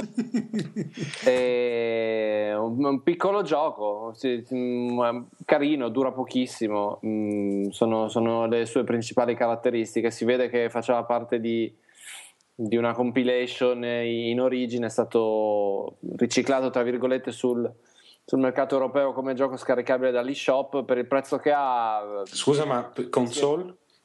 di 3DS. È, Ah, un, è il gioco di Suda questo? È il gioco di Suda, sì. Mm. Suda level 5, eccetera, eccetera. È uno sparatutto, vero? È uno sparatutto con eh, la, la presidentessa del Giappone che sa, sa- quindi è estremamente credibile, che ovviamente è una gran figa, ha i capelli lunghissimi bi- bianchi e, e decide di, di mettersi su questo Mac e andare a combattere i cattivi. che sono delle trivelle. Eh È una roba incredibile. Secondo me, guarda, è un problema solo tecnicamente, perché se, se potessero farlo i giapponesi, secondo me una roba del genere prima o poi. Beh, ma Eh. eh, non so se ne parlavamo in uno scorso episodio che c'è il partito conservatore che ha detto che costruirà i Gundam se Esatto, gli danno sì, i sì. voti. eh. Oddio. E, e basta, eh, fondamentalmente il gioco è tutto qua, è, è molto carino, è anche, è anche originale. studentessa con i capelli bianchi il gioco. Sì, Scusa. sì, sì, fondamentalmente si riduce nel perché c'è una bellissima cutscene che introduce questa, questa meravigliosa ragazza e lì il gioco dà il suo meglio. Poi C'è una scena sotto la doccia, scusa. È chiaramente, è chiaramente, è chiaramente andato su un sito porno e ce lo stai spacciando per un gioco. se c'è la scena sotto, mi, mi meraviglierei se non ci fosse la scena sotto. Liberation Maiden porno. Vediamo cosa esce fuori su Google. Va bene, No, È uno sparatutto anche molto originale, solo che dura un'ora e mezza. ok. Ah. Poco. Ragazzi, abbiamo due titoli grossi ehm, da, ehm, da trattare. Abbiamo Dishonored. Alessandro, vuoi parlarne tu? Allora, Dishonored l'ho appena finito, l'ho finito tipo un paio di giorni fa e mi è piaciuto davvero molto. E de- per farla molto breve, è Deus Ex con un'ambientazione che mischia lo steampunk a Moby Dick di Melville, visto che oggi, come Google ci ha ricordato, è l'anniversario, il 161esimo anno tipo dalla pubblicazione. Minchia, sei sul Perché pezzo c'è- al massimo. C'è questo, mondo, c'è questo mondo in cui tutto è a base di balene, si mangia carne di balena, si produce un olio di balena che viene utilizzato alla base della tecnologia del gioco. Si chiama Norvegia questa, comunque sì, vai. Eh, sost- sostanzialmente ehm, è una specie di, di- di Inghilterra, la solita Inghilterra vittoriana steampunk. E il protagonista deve completare una serie di missioni nelle quali deve ammazzare degli obiettivi, eh, oppure rapi- in, una, in una missione non deve ammazzare un obiettivo, ma insomma deve raggiungerlo, eccetera. Ehm, il che potrebbe far pensare a un gioco tipo Assassin's Creed, in realtà il gioco è Deus Ex, ehm, con un'ambientazione diversa perché il tipo di approccio è totalmente libero e in base a come ci si vuole approcciare alle, alle missioni nel gioco si sceglie come far evolvere il personaggio con i suoi poteri, perché potenziando determinati poteri o abilità. Ehm, non è un caso che i giochi siano simili, perché dietro c'è sempre Hervey Smith, che era il designer di Deus Ex. Eh, la cosa più bella del gioco è appunto la totale libertà, perché ogni missione è ambientata in un quartiere diverso della città. Vieni portato in questo quartiere da un barcarolo del gruppo di persone con cui Corvo Attano, che è il protagonista, ha a che fare e eh, devi, completare, devi raggiungere questo obiettivo. Come farlo? Il percorso da seguire, se seguire un approccio stealth o un approccio molto aggressivo, quindi sviluppando i poteri d'attacco del personaggio, che includono scatenare dei topi contro i bersagli oppure eh, generare dei mini cicloni e cose di questo tipo. Oppure se preferire un approccio stealth e quindi utilizzare poteri come la visione attraverso gli oggetti, la possessione eh, di animali tipo un pesce per infiltrarti tra le grate di- dei bagni e cose di questo tipo ti permettono di giocartela insomma come pref- preferisci. C'è però un prezzo da pagare per un approccio più diretto perché se scegli di ammazzare se ammazzi un sacco di gente di guardie utilizzando le armi del gioco perché lui è armato sempre di una pistola eh, o di una balestra e di un coltello, di una spada retrattile, se ammazzi un sacco di guardie anziché eh, limitarti a tramortirle o a- ad evitarle, il gioco assume un tono, il, il livello di caos del gioco aumenta e alla fine ti tocca un finale, eh, un finale molto più tetro. Io ho, ho beccato questo perché all'inizio del gioco ho accoppato troppa gente e poi pur eh, giocandomi in, in stealth totale tutti gli ultimi livelli non ho fatto a tempo a, a ripulire sufficientemente il, ad abbassare sufficientemente il livello di caos quindi mi è toccato il finale cattivo e mi sono dovuto andare a vedere l'altro sul, sul tubo. Eh, il gioco è bello è quello ho scritto sul blog che eh, c'è una libertà offerta al giocatore che era propria dei giochi appunto come Deus Ex una gene- diverse generazioni fa, diciamo dieci anni fa. Poi la consolizzazione forzata dei videogiochi secondo me ha portato ad emarginare questa tipologia di giochi perché sono rimasti in pochissimi a, fornire, a- a costruire dei giochi in cui ci sia la libertà di decidere cosa cacchio fare e non dover seguire l'unico percorso prefissato o due risicate opzioni messe a disposizione dei giocatori. Non è un caso che Bethesda sia tra le poche a produrre ancora giochi di questo tipo, infatti Bethesda è il publisher di Dishonored. Um, il problema del gioco è una delle è anche uno, uno, un'altra delle cose bellissime del gioco è che ha uno stile molto particolare proprio per questa ambientazione eh, strana perché non è uno steampunk normale scusa è, è Antonov che l'ha fatta no? quello di Half-Life 2 giusto?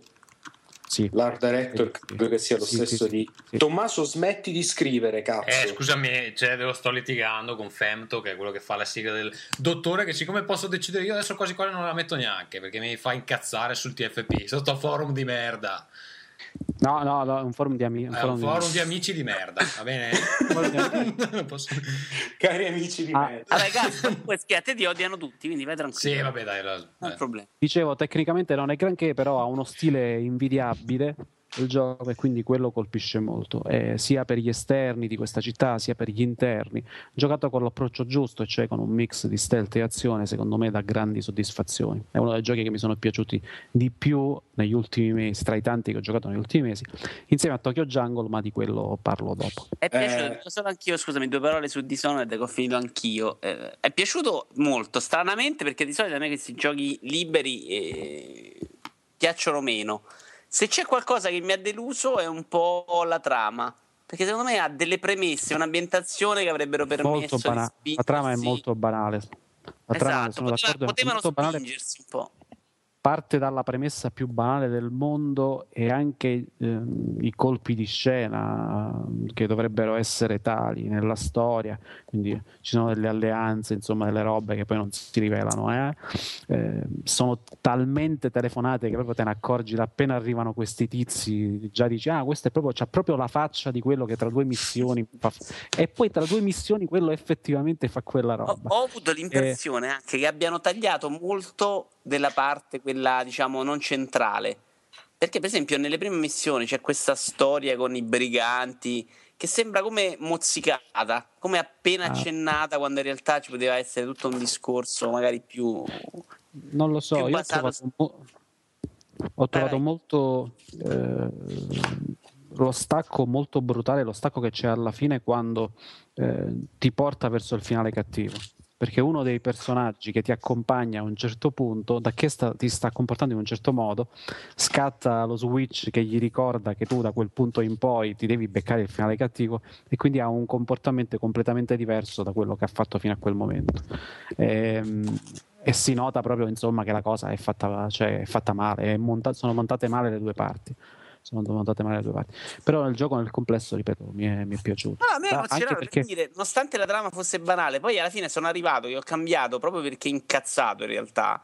Ho cambiato completamente il mio modo di giocare sul finale, spinto proprio dal, dalla voglia di interpretare il personaggio, cosa che non mi capita spessissimo. Cioè, secondo me c'era dentro, c'era, c'aveva molto potenziale che in parte ho visto sprecato.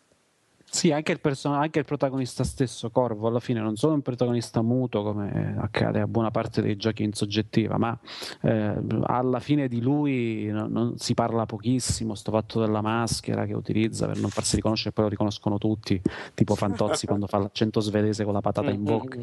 Eh, è, un è, un po', lasciato lì, un po' lasciato lì. Mi sono piaciute molto anche le sequenze d'azione vera e propria, cioè secondo me i combattimenti in prima persona con la spada eh, sono molto Assassin's Creed, cioè tutti basati su un meccanismo di parata e contrattacco, però sono belli violenti, se colpisci al punto giusto l'avversario, il, cioè il, la guardia, gli fai saltare la testa. Però vanno molto bene all'inizio quando il gioco non ti mette tanti nemici, perché dopo quando ne, ne hai da affrontare molti, secondo me si rompe eh, un po' il gioco, secondo me lì devi puntare eh, ma... più allo stealth devi puntare allo stealth o ai poteri perché se usi il ciclone potenziato li butti tutti per aria e buonanotte. Anzi secondo me uno dei problemi è che per goderselo in, in, per godersi, uh, il godersi il gioco veramente quindi utilizzando lo stealth non dico come unica risorsa ma in buona parte delle missioni cioè, cioè avendo un approccio per lo più stealth alle missioni non devi potenziare troppo alcuni poteri o comunque non devi abusarne perché altrimenti diventa molto facile.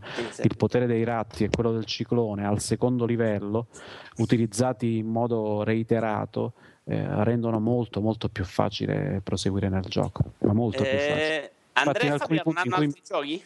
Ah no, scusa, scusa. No, no, ho finito. In alcuni punti in cui mh, volevo andare avanti rapidamente perché magari eh, ero morto già due volte e mi scocciavo, facevo abuso di questi poteri e, e niente. No, Andrea Fabio mi pare che hanno finito quei giochi. eh, Quindi io direi Ferruccio, parlaci di Rayman. Sì, sì, molto velocemente facciamo una carrellata su alcuni, su alcuni giochi iOS che, che mi, mi sono piacendomi. No, aspetta, Eh. facciamo una premessa. Eh, questo tu adesso parlare bene di giochi iOS è un po' la dimostrazione che sei un idiota, credo. Ma o questo oppure, sono- oppure la, la qualità media si è alzata. Potrebbero Ah, ok. essere entrambe. anche. Una delle due, vabbè, a scelta dei nostri ascoltatori. Eh sì, Eh, perché sono usciti secondo me in questo, nell'ultimo periodo un bel po' di, di giochi interessanti e secondo me si comincia a vedere eh, in campo mobile, non solo perché abbiamo lanciato il nostro The Rat Inc. che trovate in questo momento in vendita su Windows Phone, presto su Android. Eh, ma mh, insomma i, i giochi su mobile secondo me sono diventati, sono diventati migliori e nettamente migliori cioè è un, è un bel po' di tempo e non vedo Non è ancora cominciato a parlare di uno dei tre giochi. Sì, infatti non sei molto sintetico, Ferruccio. Visto. Ne hai tre, vai, amore, vai. Non- sono tutti i giochi, questi qua di cui parlerò, che non c'hanno. che non c'hanno nessuno di questi ha i controlli su schermo tipo il joypad virtuale quindi cominciamo da Rayman che è Rayman Jungle Run che è ehm, è praticamente i, i- quei livelli in Rayman Origins che erano basati sugli inseguimenti eh, praticamente li hanno presi e ci hanno fatto un gioco in cui devi soltanto, puoi soltanto saltare se tocchi lo schermo. Quindi è molto dai controlli molto semplici, però molto molto bello. Graficamente è incredibile, praticamente come Rayman per, per console. Ehm, e il gioco in sé è divertente, è un eh, runner che ha un- una, buona dose di, una buona dose di skills necessarie per, per vincere ed è, ed è consigliatissimo. Dopodiché abbiamo, sì, velocemente anche eh, parlo di Shell, Shell Racer, che è eh, un- eh, uno sparatutto con eh, un pizzico di strategia eh, che, che funziona stranamente perché insomma non è proprio il genere di sparatutto, non sono il genere che di solito funziona meglio con un'interfaccia touch, ma anche solo per l'interfaccia che usa, secondo me va, va provato perché è molto interessante. Quindi ripeto, Shell Racer c'ha anche una bella grafica. Infine andiamo al pezzo forte che credo che abbiamo giocato sia io, sia Vito, sia Tommaso. No, io no, io no. Ah, ok. Ehm, stiamo parlando di, scusa, Parlando di Super Hexagon, eh, ci ho giocato un secondo, poi mi ha rotto i coglioni. infatti. Non è, non- non è il mio gioco. frustrante. È il gioco di- del tizio che aveva fatto, che aveva fatto www, che come si chiama? Sì, Adesso come si chiama il tizio, che non importa. Kavanagh, si chiama Kavanagh. Terry- Eh, Ferruccio è un giornalista, cazzo, è professionale, invece importa. Scusami. Ok. Che gioco è Ferruccio? Eh, che gioco è? È un gioco di ruotare qualcosa. Eh, è un gioco un po' psichedelico, eh, molto arcade, molto semplice. Bisogna scegliere se, se ruotare questo tunnel tutto virtuale e multimediale in senso orario o antiorario. Eh, ed è un gioco fottutamente difficile. Cioè, le prime volte che ci giocate, diciamo le prime 10 volte che provate a giocarci, probabilmente una partita dura sotto i 5 secondi. Eh, quindi è, è molto difficile, poi diventa ancora... in secondi Gatsu di gioco diventano? Non è riuscito a accenderlo. No, infatti, Io cioè, no, perdevo dopo 2-3 secondi. No, vabbè, ma poi tra l'altro il gioco è bello perché non c'ha il livello normal o easy, c'ha c'ha hard e super hard, mi pare. Quindi è drammatico, veramente. Molto molto duro, però è uno di quei giochi anche in cui migliori in maniera bestiale. Cioè, mentre- quando ci giochi, fai dopo che so 20 minuti che ci giochi, fai un, un punteggio che è 10 volte più di quanto facevi pri- eh, 10 minuti prima. Quindi, insomma, mh, molto bello. La gente si sta ammazzando sugli high score perché, perché è tipo, quel tipo di gioco là. Ehm, ve lo consiglio. Molto molto bello secondo me. Se siete Dico- delle persone molto calme. Dico Eh. qualcosa io su Resident Evil 6 che ho iniziato in realtà, quindi poi ne parleremo approfonditamente in futuro. Ho cominciato, ho cominciato, sono quasi alla fine della campagna di Leon e dico, di questo gioco se ne si sente parlare sia molto bene che molto male. Il problema secondo me è che non è peggiore di Resident Evil 5, il problema non sono neanche gli anni passati, ma secondo me è un gioco molto meno intelligente nel, nel mostrarsi, perché Resident Evil 5 con quei controlli in campo spesso aperto eh, era sopportabile. Resident Evil 6 con gli stessi controlli che ti costringe molto spesso ad ambienti claustrofobici eh, mos- mette in mostra molto più spesso i suoi difetti evidenti. Ecco con un angolo di visuale che secondo me è improponibile e inspiegabile eh, fanno sì che ci sono delle fasi di gioco in cui assolutamente non hai il controllo dell'azione ecco poi ne riparleremo. Ho finito, eh, ne riparleremo. Ok. Questo si chiama capacità di sintesi, dicevo. Eh, va bene, dai, Alessandro. Allora chiudi tu finalmente sta lunghissima panoramica con due parole su Tokyo Jungle. Aspetta, che ti sentiamo da Cybertron. È il momento, sì, è il È momento, il momento cyber- Cybertron. Allora, io- aspetta, tu vai con Around Every Corner. eh, intanto Alessandro stacca e lo invito. Around- no, devo inventarmi una barzelletta perché Around Every Corner è il sottotitolo del Walking Dead episodio 4. Ah. Quindi, non so, dai, chiediamo qualcosa ad Andrea. Andrea, come stai oggi? Alessandro.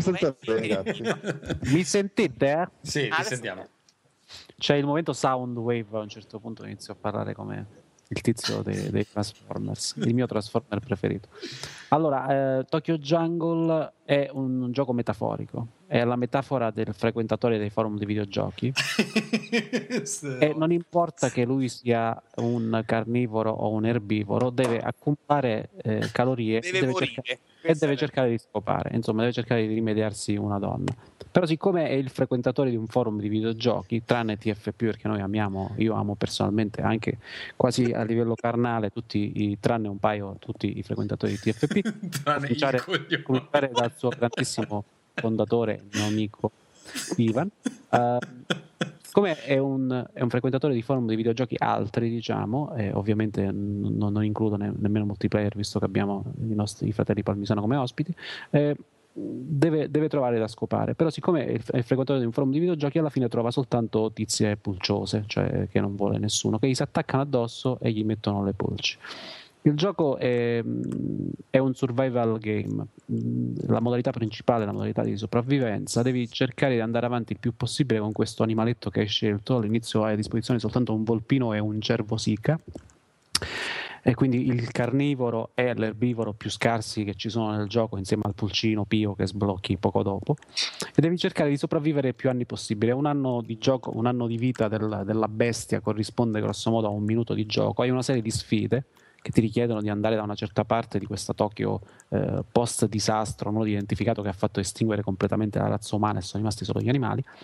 E durante il survival mode di ciascun animale hai una o più missioni boss che ti chiedono di trovare o di affrontare dei boss e quindi sconfiggendoli sblocchi quei animali e piano piano risali da- lungo la catena alimentare, quindi dal, dal pulcino passi alla capra, dalla capra passi al cane di un'altra razza e poi ai grandi felini, alle tigri, fino ad arrivare ai velociraptor, alle tigri da dente a sciabola e ai mammut.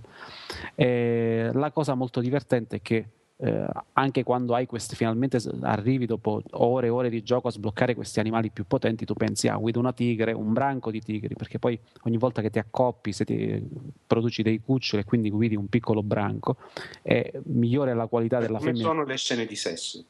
Eh, praticamente c'è questa scena doggy style on screen con eh, il, il tizio che si avvicina e poi ululano perché anche se stai utilizzando le pantere o le cose cioè, si sente l'ululato e poi nas- nascono i figli. I genitori rimangono lì paralizzati nell'ambra e tu prendi a guidare questi figli la generazione successiva. Se ti accoppi con una femmina pulciosa fai soltanto un figlio e quindi poi ti trovi a guidare due animali. Funziona anche come vita perché se muori la vita passi al controllare l'altro. Se invece ti accoppi con una femmina alfa perché il tuo livello, a furia di consumare calorie, cioè di cacciare altri animali o di mangiare erba se sei un erbivoro, è cresciuto a sufficienza, la femmina ti caga e quindi produci una cucciolata di 3, 4, 5 bestioline, il che significa che ti trovi a guidare un branco. È figo perché quando guidi un branco di lupi o di, che ne so, di iene, di cinghiali, eh, di, di pantere, eh, diventa un attimo eh, più facile andarsene in giro e non, non trovi che ti fanno il culo ogni due secondi a tradimento perché all'inizio del gioco tu guidi un cagnolino giri, eh, trovi una, una tigre che ti dà una zampata e sei morto e finisce lì a- a- alla, alla catti- uno di quei giochi che non, non può giocare cazzo perché si, si incazza come una bestia perché ci sono queste bastardate tipo Dark Souls che muori all'improvviso Ma io Eh. ho sentito che c'è anche, ci sono episodi di cannibalismo con i tuoi genitori, è vero? Non puoi uccidere, puoi uccidere razze- animali della tua stessa razza, ma non li puoi mangiare, quindi non è vero. Ok. Cioè, se tu guidi una tigre puoi- e puoi uccidere, le altre tigri non ti attaccano, però puoi uccidere una tigre ma non puoi mangiarla. La cosa divertente è che quando guidi animali più grossi, quindi tu ti senti più forte perché guidi un branco di lupi, dici cacatemi il cazzo, c'ho i lu-", oppure un branco di tigri, dici cacatemi il cazzo, c'è un branco di tigri, però devi mangiare mol- devi trovare il cibo molto più in fretta perché consumano più calorie. Quindi la loro barra della fame, della sazietà si consuma molto più in fretta e quindi sei costretto a cacciare in continuazione. Ci sono i cicli giorno-notte, ci sono le zone avvelenate, arrivano i dinosauri a un certo punto a incasinare tutto e durante questa modalità sopravvivenza trovi delle chiavette USB che sbloccano degli articoli di giornale o di blog, cioè, eh, bloggate, insomma articoli di varia natura in cui ti spiegano la storia del gioco, quindi che fine abbia fatto la razza umana e sbloccano dei capitoli della storia che sono completamente fuori di testa. Tipo c'è il cane, il ras del quartiere vestito da Sumotori, che è il capo di una razza di cani, e tu con un'altra razza di cani devi fargli guerra e conquistargli il territorio. Oppure devi guidare le iene che sono le spie dei leoni cattivi come il Re Leone. Devi fare la missione stealth con tanto di cose alla Metal Gear che gli compare il punto esclamativo ben quando ti, ti sgamano e infilarti sotto gli scatoloni che, proprio alla Metal Gear e non farti vedere dai leoni buoni, insomma, e fare tutta questa missione stealth. E- è molto lungo e anche molto ripetitivo perché il gioco è sempre lo Esatto, stesso. gli detto scenari, tutto questo che è molto bello, tutto questo gli scenari detto, sono sempre gli vero. stessi, quindi se non Io mi è- sono ammorbato i coglioni dopo 18 Eh minuti. sì, perché se non, eh, comunque qualsiasi animale scegli, eh, le fa- tu devi, hai una serie di sfide da, da- da superare, ma le, le- le fasi sono sempre le stesse. Trova la roba riproduciti, vai avanti, sopravvivi. Se ehm, entri nel meccanismo, il gioco ti prende perché ti viene la voglia di sbloccare gli animali più potenti e quindi vai avanti. Se invece ti secchi all'inizio, temo ci sia poco da fare. In realtà il gioco poi ti offre di più perché andando avanti eh, diventano più potenti ovviamente anche gli avversari e quindi se tu guidi, che ne so, un, un- un orso ti troverai ad affrontare alligatori in giro o velociraptor o pterodattili che ti vogliono mangiare. Ehm, Sì, però è tutto molto semplice, con l'attacco un tasto, insomma. è molto semplice, graficamente è un gioco da PS2, anzi eh, anche scarso per gli standard PS2. È un- una cura maggiore dell'ambientazione, un po' più di varietà, cioè avesse raggiunto un paio di quartieri in più di Tokyo, non tutti uguali, non sarebbe stato, non avrebbero fatto un soldo di danno. Detto questo, per quello che costa, secondo me è un gioco Ecco, su questo mi permetto di sentire, perché io ovviamente l'ho pagato tipo a- a- alla luce di tutto, forse 80 euro. Perché ovviamente prima che l'annunciassero in Europa l'ho comprato giapponese, dico lo gioco, tanto era giocabile, c'era, c'era Eh, gente. Ti hanno ciulato perché in Giappone quest'estate costava tipo 40 euro. L'ho pagato tipo so- 45 più spese più dogana. Il Ah, giorno che mi arriva il gioco esce la notizia che sarebbe stato tradotto in italiano a 15 euro. Quindi ho aspettato e l'ho comprato sullo store in italiano. Quindi mi è costato un fracco. ma- Per non piacermi, veramente. per colpa tua. Però. Ah, Però se, se me lo vendi, perché io cercavo, perché quest'estate non l'ho cagato di striscio, lì vedevo tutti che giocavano a questo Tokyo già, anche perché era l'unico gioco PS3 uscito in quella settimana, non ne ero molto convinto. Poi dovendone scrivere una recensione, insomma, l'ho provato e mi è piaciuto molto. Quindi mi puoi ven- ti autorizzo a vendermi la copia giapponese per collezione. potrebbe Va bene, essere. ragazzi, cosa dite? Chiudiamo sta sezione giochi stralunga. Sì, Penso vai, sia la più lunga basta. di sempre de- della storia di Ring. Eh, vabbè, ma adesso la prossima secondo me sarà anche peggio. per la gioia dei nostri ospiti. Allora, io andrei con eh, Terra Bruciata e poi chiudiamo finalmente. Das war ein Befehl! Der Angriff Steiners war ein Befehl! Versitze! Io ne ho viste cose che voi umani non potreste immaginarvi.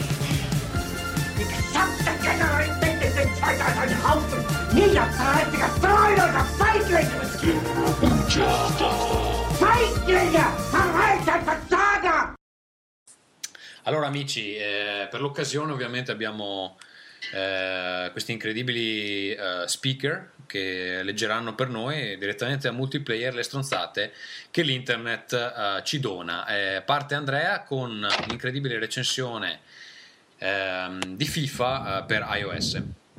Sì, non è male in effetti questa recensione. e, e si può trovare tranquillamente nei commenti, mi pare di aver capito, di, di FIFA. Cos'è FIFA 13 questo? Boh. Sì, credo di sì. Adesso. Esatto, fatto sta che è intitolato La classe non è acqua FIFA Re da un certo Marzio Apple. Cara EA Sports, da quando è uscita questa app il 26 9 12 fino ad, altro, fino ad altro ieri tutto bene. Tranne ieri poi ha cominciato ad uscire dalla app solo in termine tecnico a fare il crash. Credo che sia così. Dopo aver fatto O aggiornamento, ieri ha ripreso, ovviamente senza H, mai l'H, a rifunzionare fino a pochi minuti fa ed adesso rifà il crash. Come mai questi problemi? una, una persona che dà dei problemi, forse, è il piccolo Riccardino Fuffolo. Poi il riquadro al gioco si avvicina molto a quello delle console e mi ha sorpreso 5.40 euro, spez- spezzi benissimo e non costa nemmeno tanto. Ottimo come recita il titolo che ho messo io, ah, perché l'ha messo lui. quindi- Comunque, noi che abbiamo sta rubrica regolarmente ci siamo resi conto che l'H è un dramma atroce, cioè nessuno capisce come si usa l'H da, da una certa generazione in poi. Sì, sì, vero. Eh, è una, una roba. Eh, poi è bello che spesso la mettono dove, cioè non la mettono dove dovrebbe esserci, la mettono dove non dovrebbe, tipo abbiamo con l'H. È perché gli fa avanza ridere. Eh, non sanno più cosa fare, esatto. È come, È come la del- traduzione, la traduzione di Dear Esther. Sì, esatto, che c'ha... Ehm, allora, il secondo lo leggo io. Eh, questa è da Yahoo Answer. Ragazzi, secondo voi quale gioco mi consigliate? Dishonored o Assassin's Creed 3? Tutto senza virgole. Allora, la risposta: Assassin's Creed 3 per X due motivi. Uno, ti dura molti di più di Dishonored che con la, con la K dura all in circa 18 ore. 2. Assassin's Creed 3 è meglio sotto ogni aspetto, migliore X che mischia spara tutto con gioco stealth e azione, e azione pura Stealth. Una storia con molto bel Q. Questo sono le impressioni che mi hanno senza H dato Dishonored e Assassin's Creed 3. Che ovviamente Beh, bel Q è Che ovviamente di ha televisori, no? Sì, sì, esatto. Che ovviamente dicevamo non è, non è uscito. eh. E Eh, Tra l'altro Dishonored non, non dura neanche 18 ore, così per dirla. Ecco. Ferruccio, Ah, io sto giocando ad Assassin's Creed 3, eh. mi sono dimenticato di Bastardo. dirvelo, ma, ma non ne posso parlare, quindi non vi dico. Chiaro. Ferruccio, vuoi leggere come si grafica su Photoshop CS5? No, in questo momento non posso leggere, scusate, Va fate bene. voi. Allora, mi serve per la mia pagina su Facebook. Volevo fare delle grafiche su Robert Pattinson, che è, quel- che è quello di Twilight, per, per chi non lo sa. Mi potete spiegare come si fa? Poi, se avete un video, mandatemi un link. Grazie. Allora, questo qua grammaticalmente è anche accettabile. Il problema è eh, come si grafica su Photoshop CS5. Eh, se avete un link, lo mandiamo alla- a questa eh, giovane donna. A Bisognosa. voce del verbo graficare, esatto. Ehm, questa la faccio leggere a Vito e poi voglio Fabio sull'ultima. Ehm, Vito, c'è, è uscito questo gioco bellissimo che eh, si chiama Squillo. Vuoi parlarcene? Te che sei un pornografo. Dov'è, scusami? Squillo.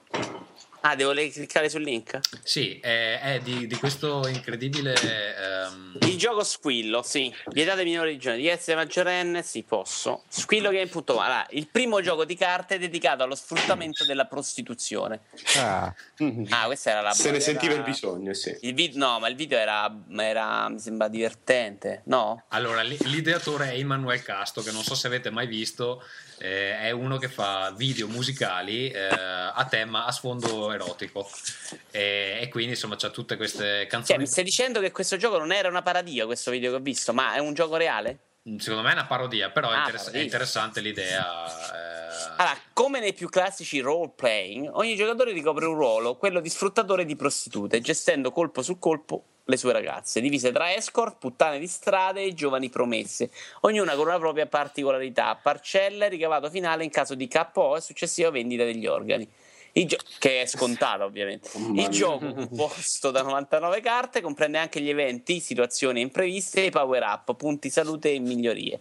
Lo scopo del gioco è quello di sconfiggere il pappone avversario da 2 a 6 giocatori, manovrando le proprie squille con i limiti e le abilità dettate dalla scheda. C'è altro, no? Perché ne stiamo parlando? Scusate. Sì, non, non è esattamente nella No, leggi la domanda. Leggi la domanda. Sotto C'è- le eh, carte. sì. Aspetta, Ah, c'è, c'è Sotto il link. C'è la FAC. sotto, io non, non leggo chi legge. Allora, sotto il link c'è scritto tra cui le perle. Posso attaccare con più squillo una squilla nemica? Una squillo nemica? No, a meno che si giochi la carta stupro di gruppo. Sono quei giochi che Jack Thompson avesse continuato a fare il suo lavoro, avrebbe adorato. E poi c'è, quando metto in campo una squillo, sono sul sito, posso subito farle eseguire un'azione? Sì, sempre. E a una squillo z- zombie si può vendere eroina? No. Una, ca- una carta come patto con il diavolo annulla un attacco o un evento, ma può annullare un'abilità tipo il pestaggio? No. A me questo gioco sembra di una logica, secondo me, inattaccabile. onestamente. Ma non, non c'è una regola sul, sul ROIP, no? sulla droga da stupro? No, purtroppo no, ma possiamo chiedere Eh, un'espansione. que- questa è una grande mancanza. allora. Infatti, eh, se vuoi proporti come ideatore dell'espansione, Volentieri. le- eh, Consulente, consulente. Ma, ma questo è quel gioco che avevano fatto con i fondi del ministero, no? Sì. Quello- quello- Gioventù ribelle. È. Gioventù ribelle. è diventato questo. Va bene, Fabio, vuoi leggere l'ultima? Sì, volentieri. Allora, il titolo è E qua mi incazzo su Assassin's Creed 3 con eh, due, punti di domanda per parte. La domanda è questa, cioè dico, un ragazzo fan di Assassin's Creed decide di comprare la miglioro versione di AC3, la Freedom Edition, con la certezza che sia la migliore edizione che esiste, avendo il diario di George Washington, lo steelbook molto originale con due missioni single player aggiuntive, Tempo Mai e Spirito Guerriero, sottolineo la mancanza totale di punteggiatura, armi aggiuntive e pacchetto multigiocatore con personaggio, il cecchino, infine la statuetta, la cosa più carina di questa cianfrusaglia, la modicissima cifra di 100 euro. Puntini di sospensione, grazie caro amico che mi concedi Che di dai una pausa. poi qualche giorno fa viene a sapere di una fantomatica Gold Edition dove in più a questo tranne che al diario di Washington, cosa che secondo me è totalmente risparmiabile perché credo sia una ca- cassata si legge Cassata. Cassata pazzesca con la Gold Edition ti danno pure la Season Pass, ossia la capacità di avere ben 5 pacchetti extra. Sono dei DLC che non si sa nemmeno se sono 5 pacchetti o di più quando usciranno. Solo la Season Pass costa 29,90 euro e dicono che risparmi così il 25%, mentre se compri il DLC spendi di più, ma la Gold Edition già le tiene di suo, cioè prima mettono a disposizione una Freedom da 100 che ha tutto e poi esce stata stramaledettissima Gold Edition. E come se non bastasse, quindi alla fine oltre alla Freedom ti devi pure prendere la Season Pass se vuoi viere l'esperienza di gioco al 100%.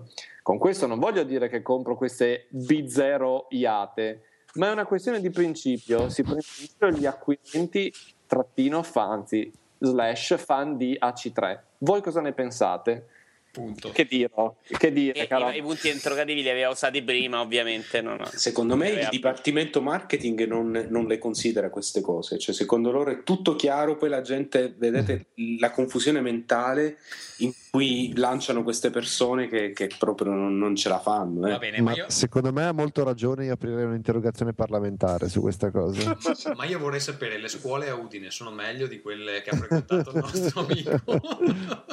Oppure no?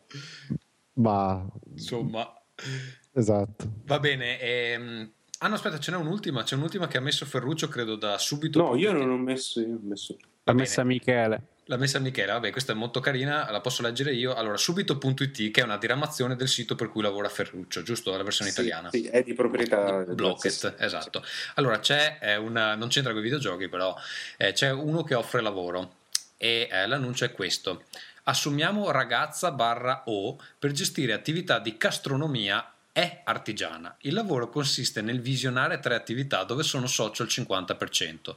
Il lavoro consiste di rimanere una settimana per ogni attività, solo per controllare uscite ed entrate di merce e chiusura cassa a fine settimana. Perché cerco questa persona che gestisce? Le spiego.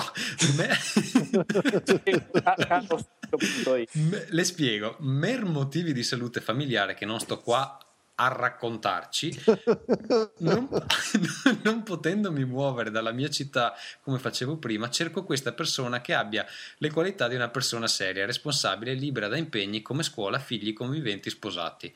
Faccio un contratto di lavoro a norma di legge NB il lavoro è a tempo indeterminato, ma chiarisco anche che se gli impegni che ho qua vanno per le lunghe posso decidere anche di vendere il tutto. La paga di 1300 euro mensili è netta, pago le spese di viaggio e di permanenza a parte. Chi seriamente interessati mandi un K vitae aggiornato di foto, es- foto esclusivamente intera alla etlibero.it. Cordiali saluti. Scusate, secondo me però questo annuncio è qui perché la fantascienza di un posto di lavoro a Palermo a 1300 euro netti mensili più spese. Cioè questa, questa roba qui o è una truffa o è, eh, è- è il sogno della vita per Ma molti io laureati. eh. sto mandando curriculum in questo. Soprattutto all'email dove non c'è la prima parte, c'è solo etlibero.it. Voglio... Ma io le provo tutte, le voglio provare tutte. La cosa che fa più ridere è che il lavoro è tempo indeterminato, però se mi rompe i coglioni finisce. Quindi già tempo indeterminato molto soggettivo. Va bene ragazzi, eh, direi che per questa sera abbiamo finito, la posta la saltiamo, la facciamo nel prossimo episodio. Io vi ringrazio per essere stati con noi, avete delle, delle cose che volete lasciare ai posteri? eh, Fabio? Ma io, io ho già dato tutto quello che potevo dare. Mi sento come Lady Gaga dopo che ha vomitato sul palco. Quindi Ok, va bene. grazie. Andrea? Io voglio sapere se invece con molta curiosità se qualcuno di voi ha intenzione di giocare a X- a XCOM. Forse No, io vabbè. prima o poi. Io, io volevo comprarlo, ma poi mi è successa questa cosa che ho perso il lavoro e quindi ho pensato che magari aspetto i saldi. E quindi eh, sì, comunque ho provato il demo molto molto bello. Eh, perché lo ti interessava? Perché eh, il, il primo è l'Enemy Unknown è, è tra i miei boh, cinque giochi dell'esistenza, quindi sto aspettando anch'io, me lo sono ordinato e lo sto aspettando con, eh, con interesse. Ah, quindi quindi- tu non credi nel digital delivery oppure eh, lo ordini per console? No, per console, perché non credo in- semplicemente nei PC eh, mh, che non possiedo, quindi... Ok, quindi eh, va bene, quindi niente, io penso che boh, probabilmente farà qualche offerta verso Natale, quindi probabilmente lo prenderò in quel periodo. Ne riparleremo. Quindi. Esatto. Va bene, ehm, grazie Alessandro per essere stato con noi, eh, grazie Vito, grazie anche a te Ferruccio, sei ancora in terrazzo? No, no, sono qua. Sei tornato, Eh, Michele purtroppo non poteva essere con noi, Eh, niente amici vi ringrazio e direi anche che ce ne andiamo a letto perché è tardi. Grazie a tutti, ciao. Buonanotte. Ciao. Ciao.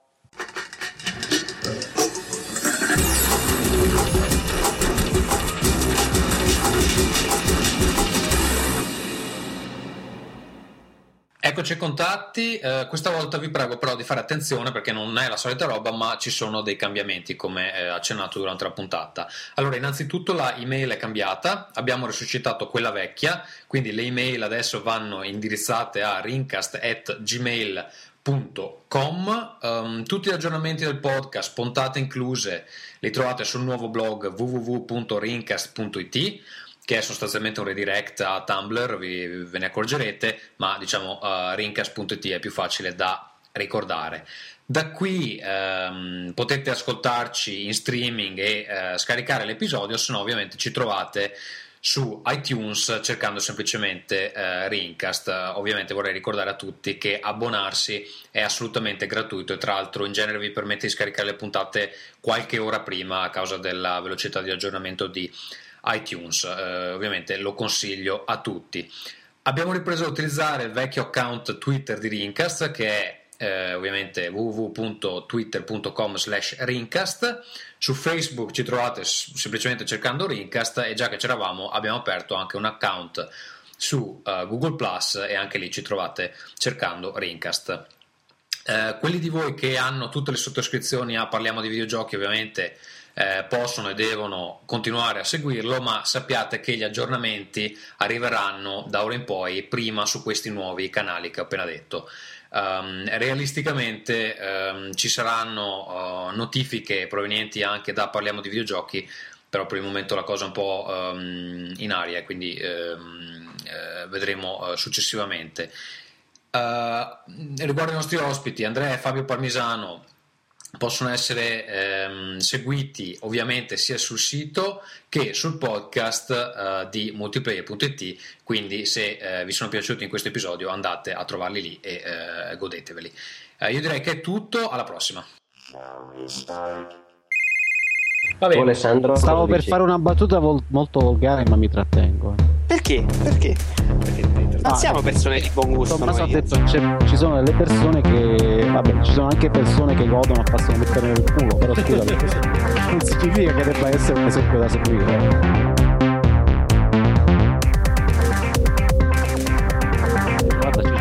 stacca gli occhi dallo schermo perché te lo spiego. Quindi se non hai un rompicoglioni fisico puoi spendere dei soldi per avere un profilo tecnologico che fa, che fa le sue veci.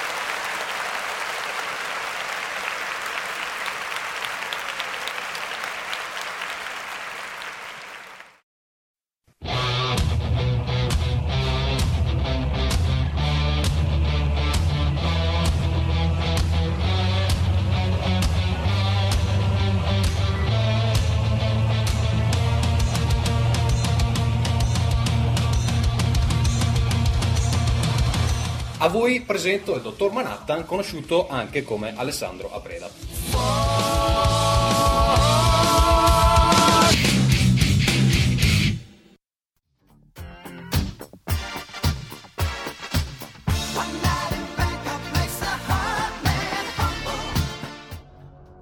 Io ritengo che un orologio simbolico sia di ausilio all'intelletto, quanto una fotografia dell'ossigeno a un uomo che affoga.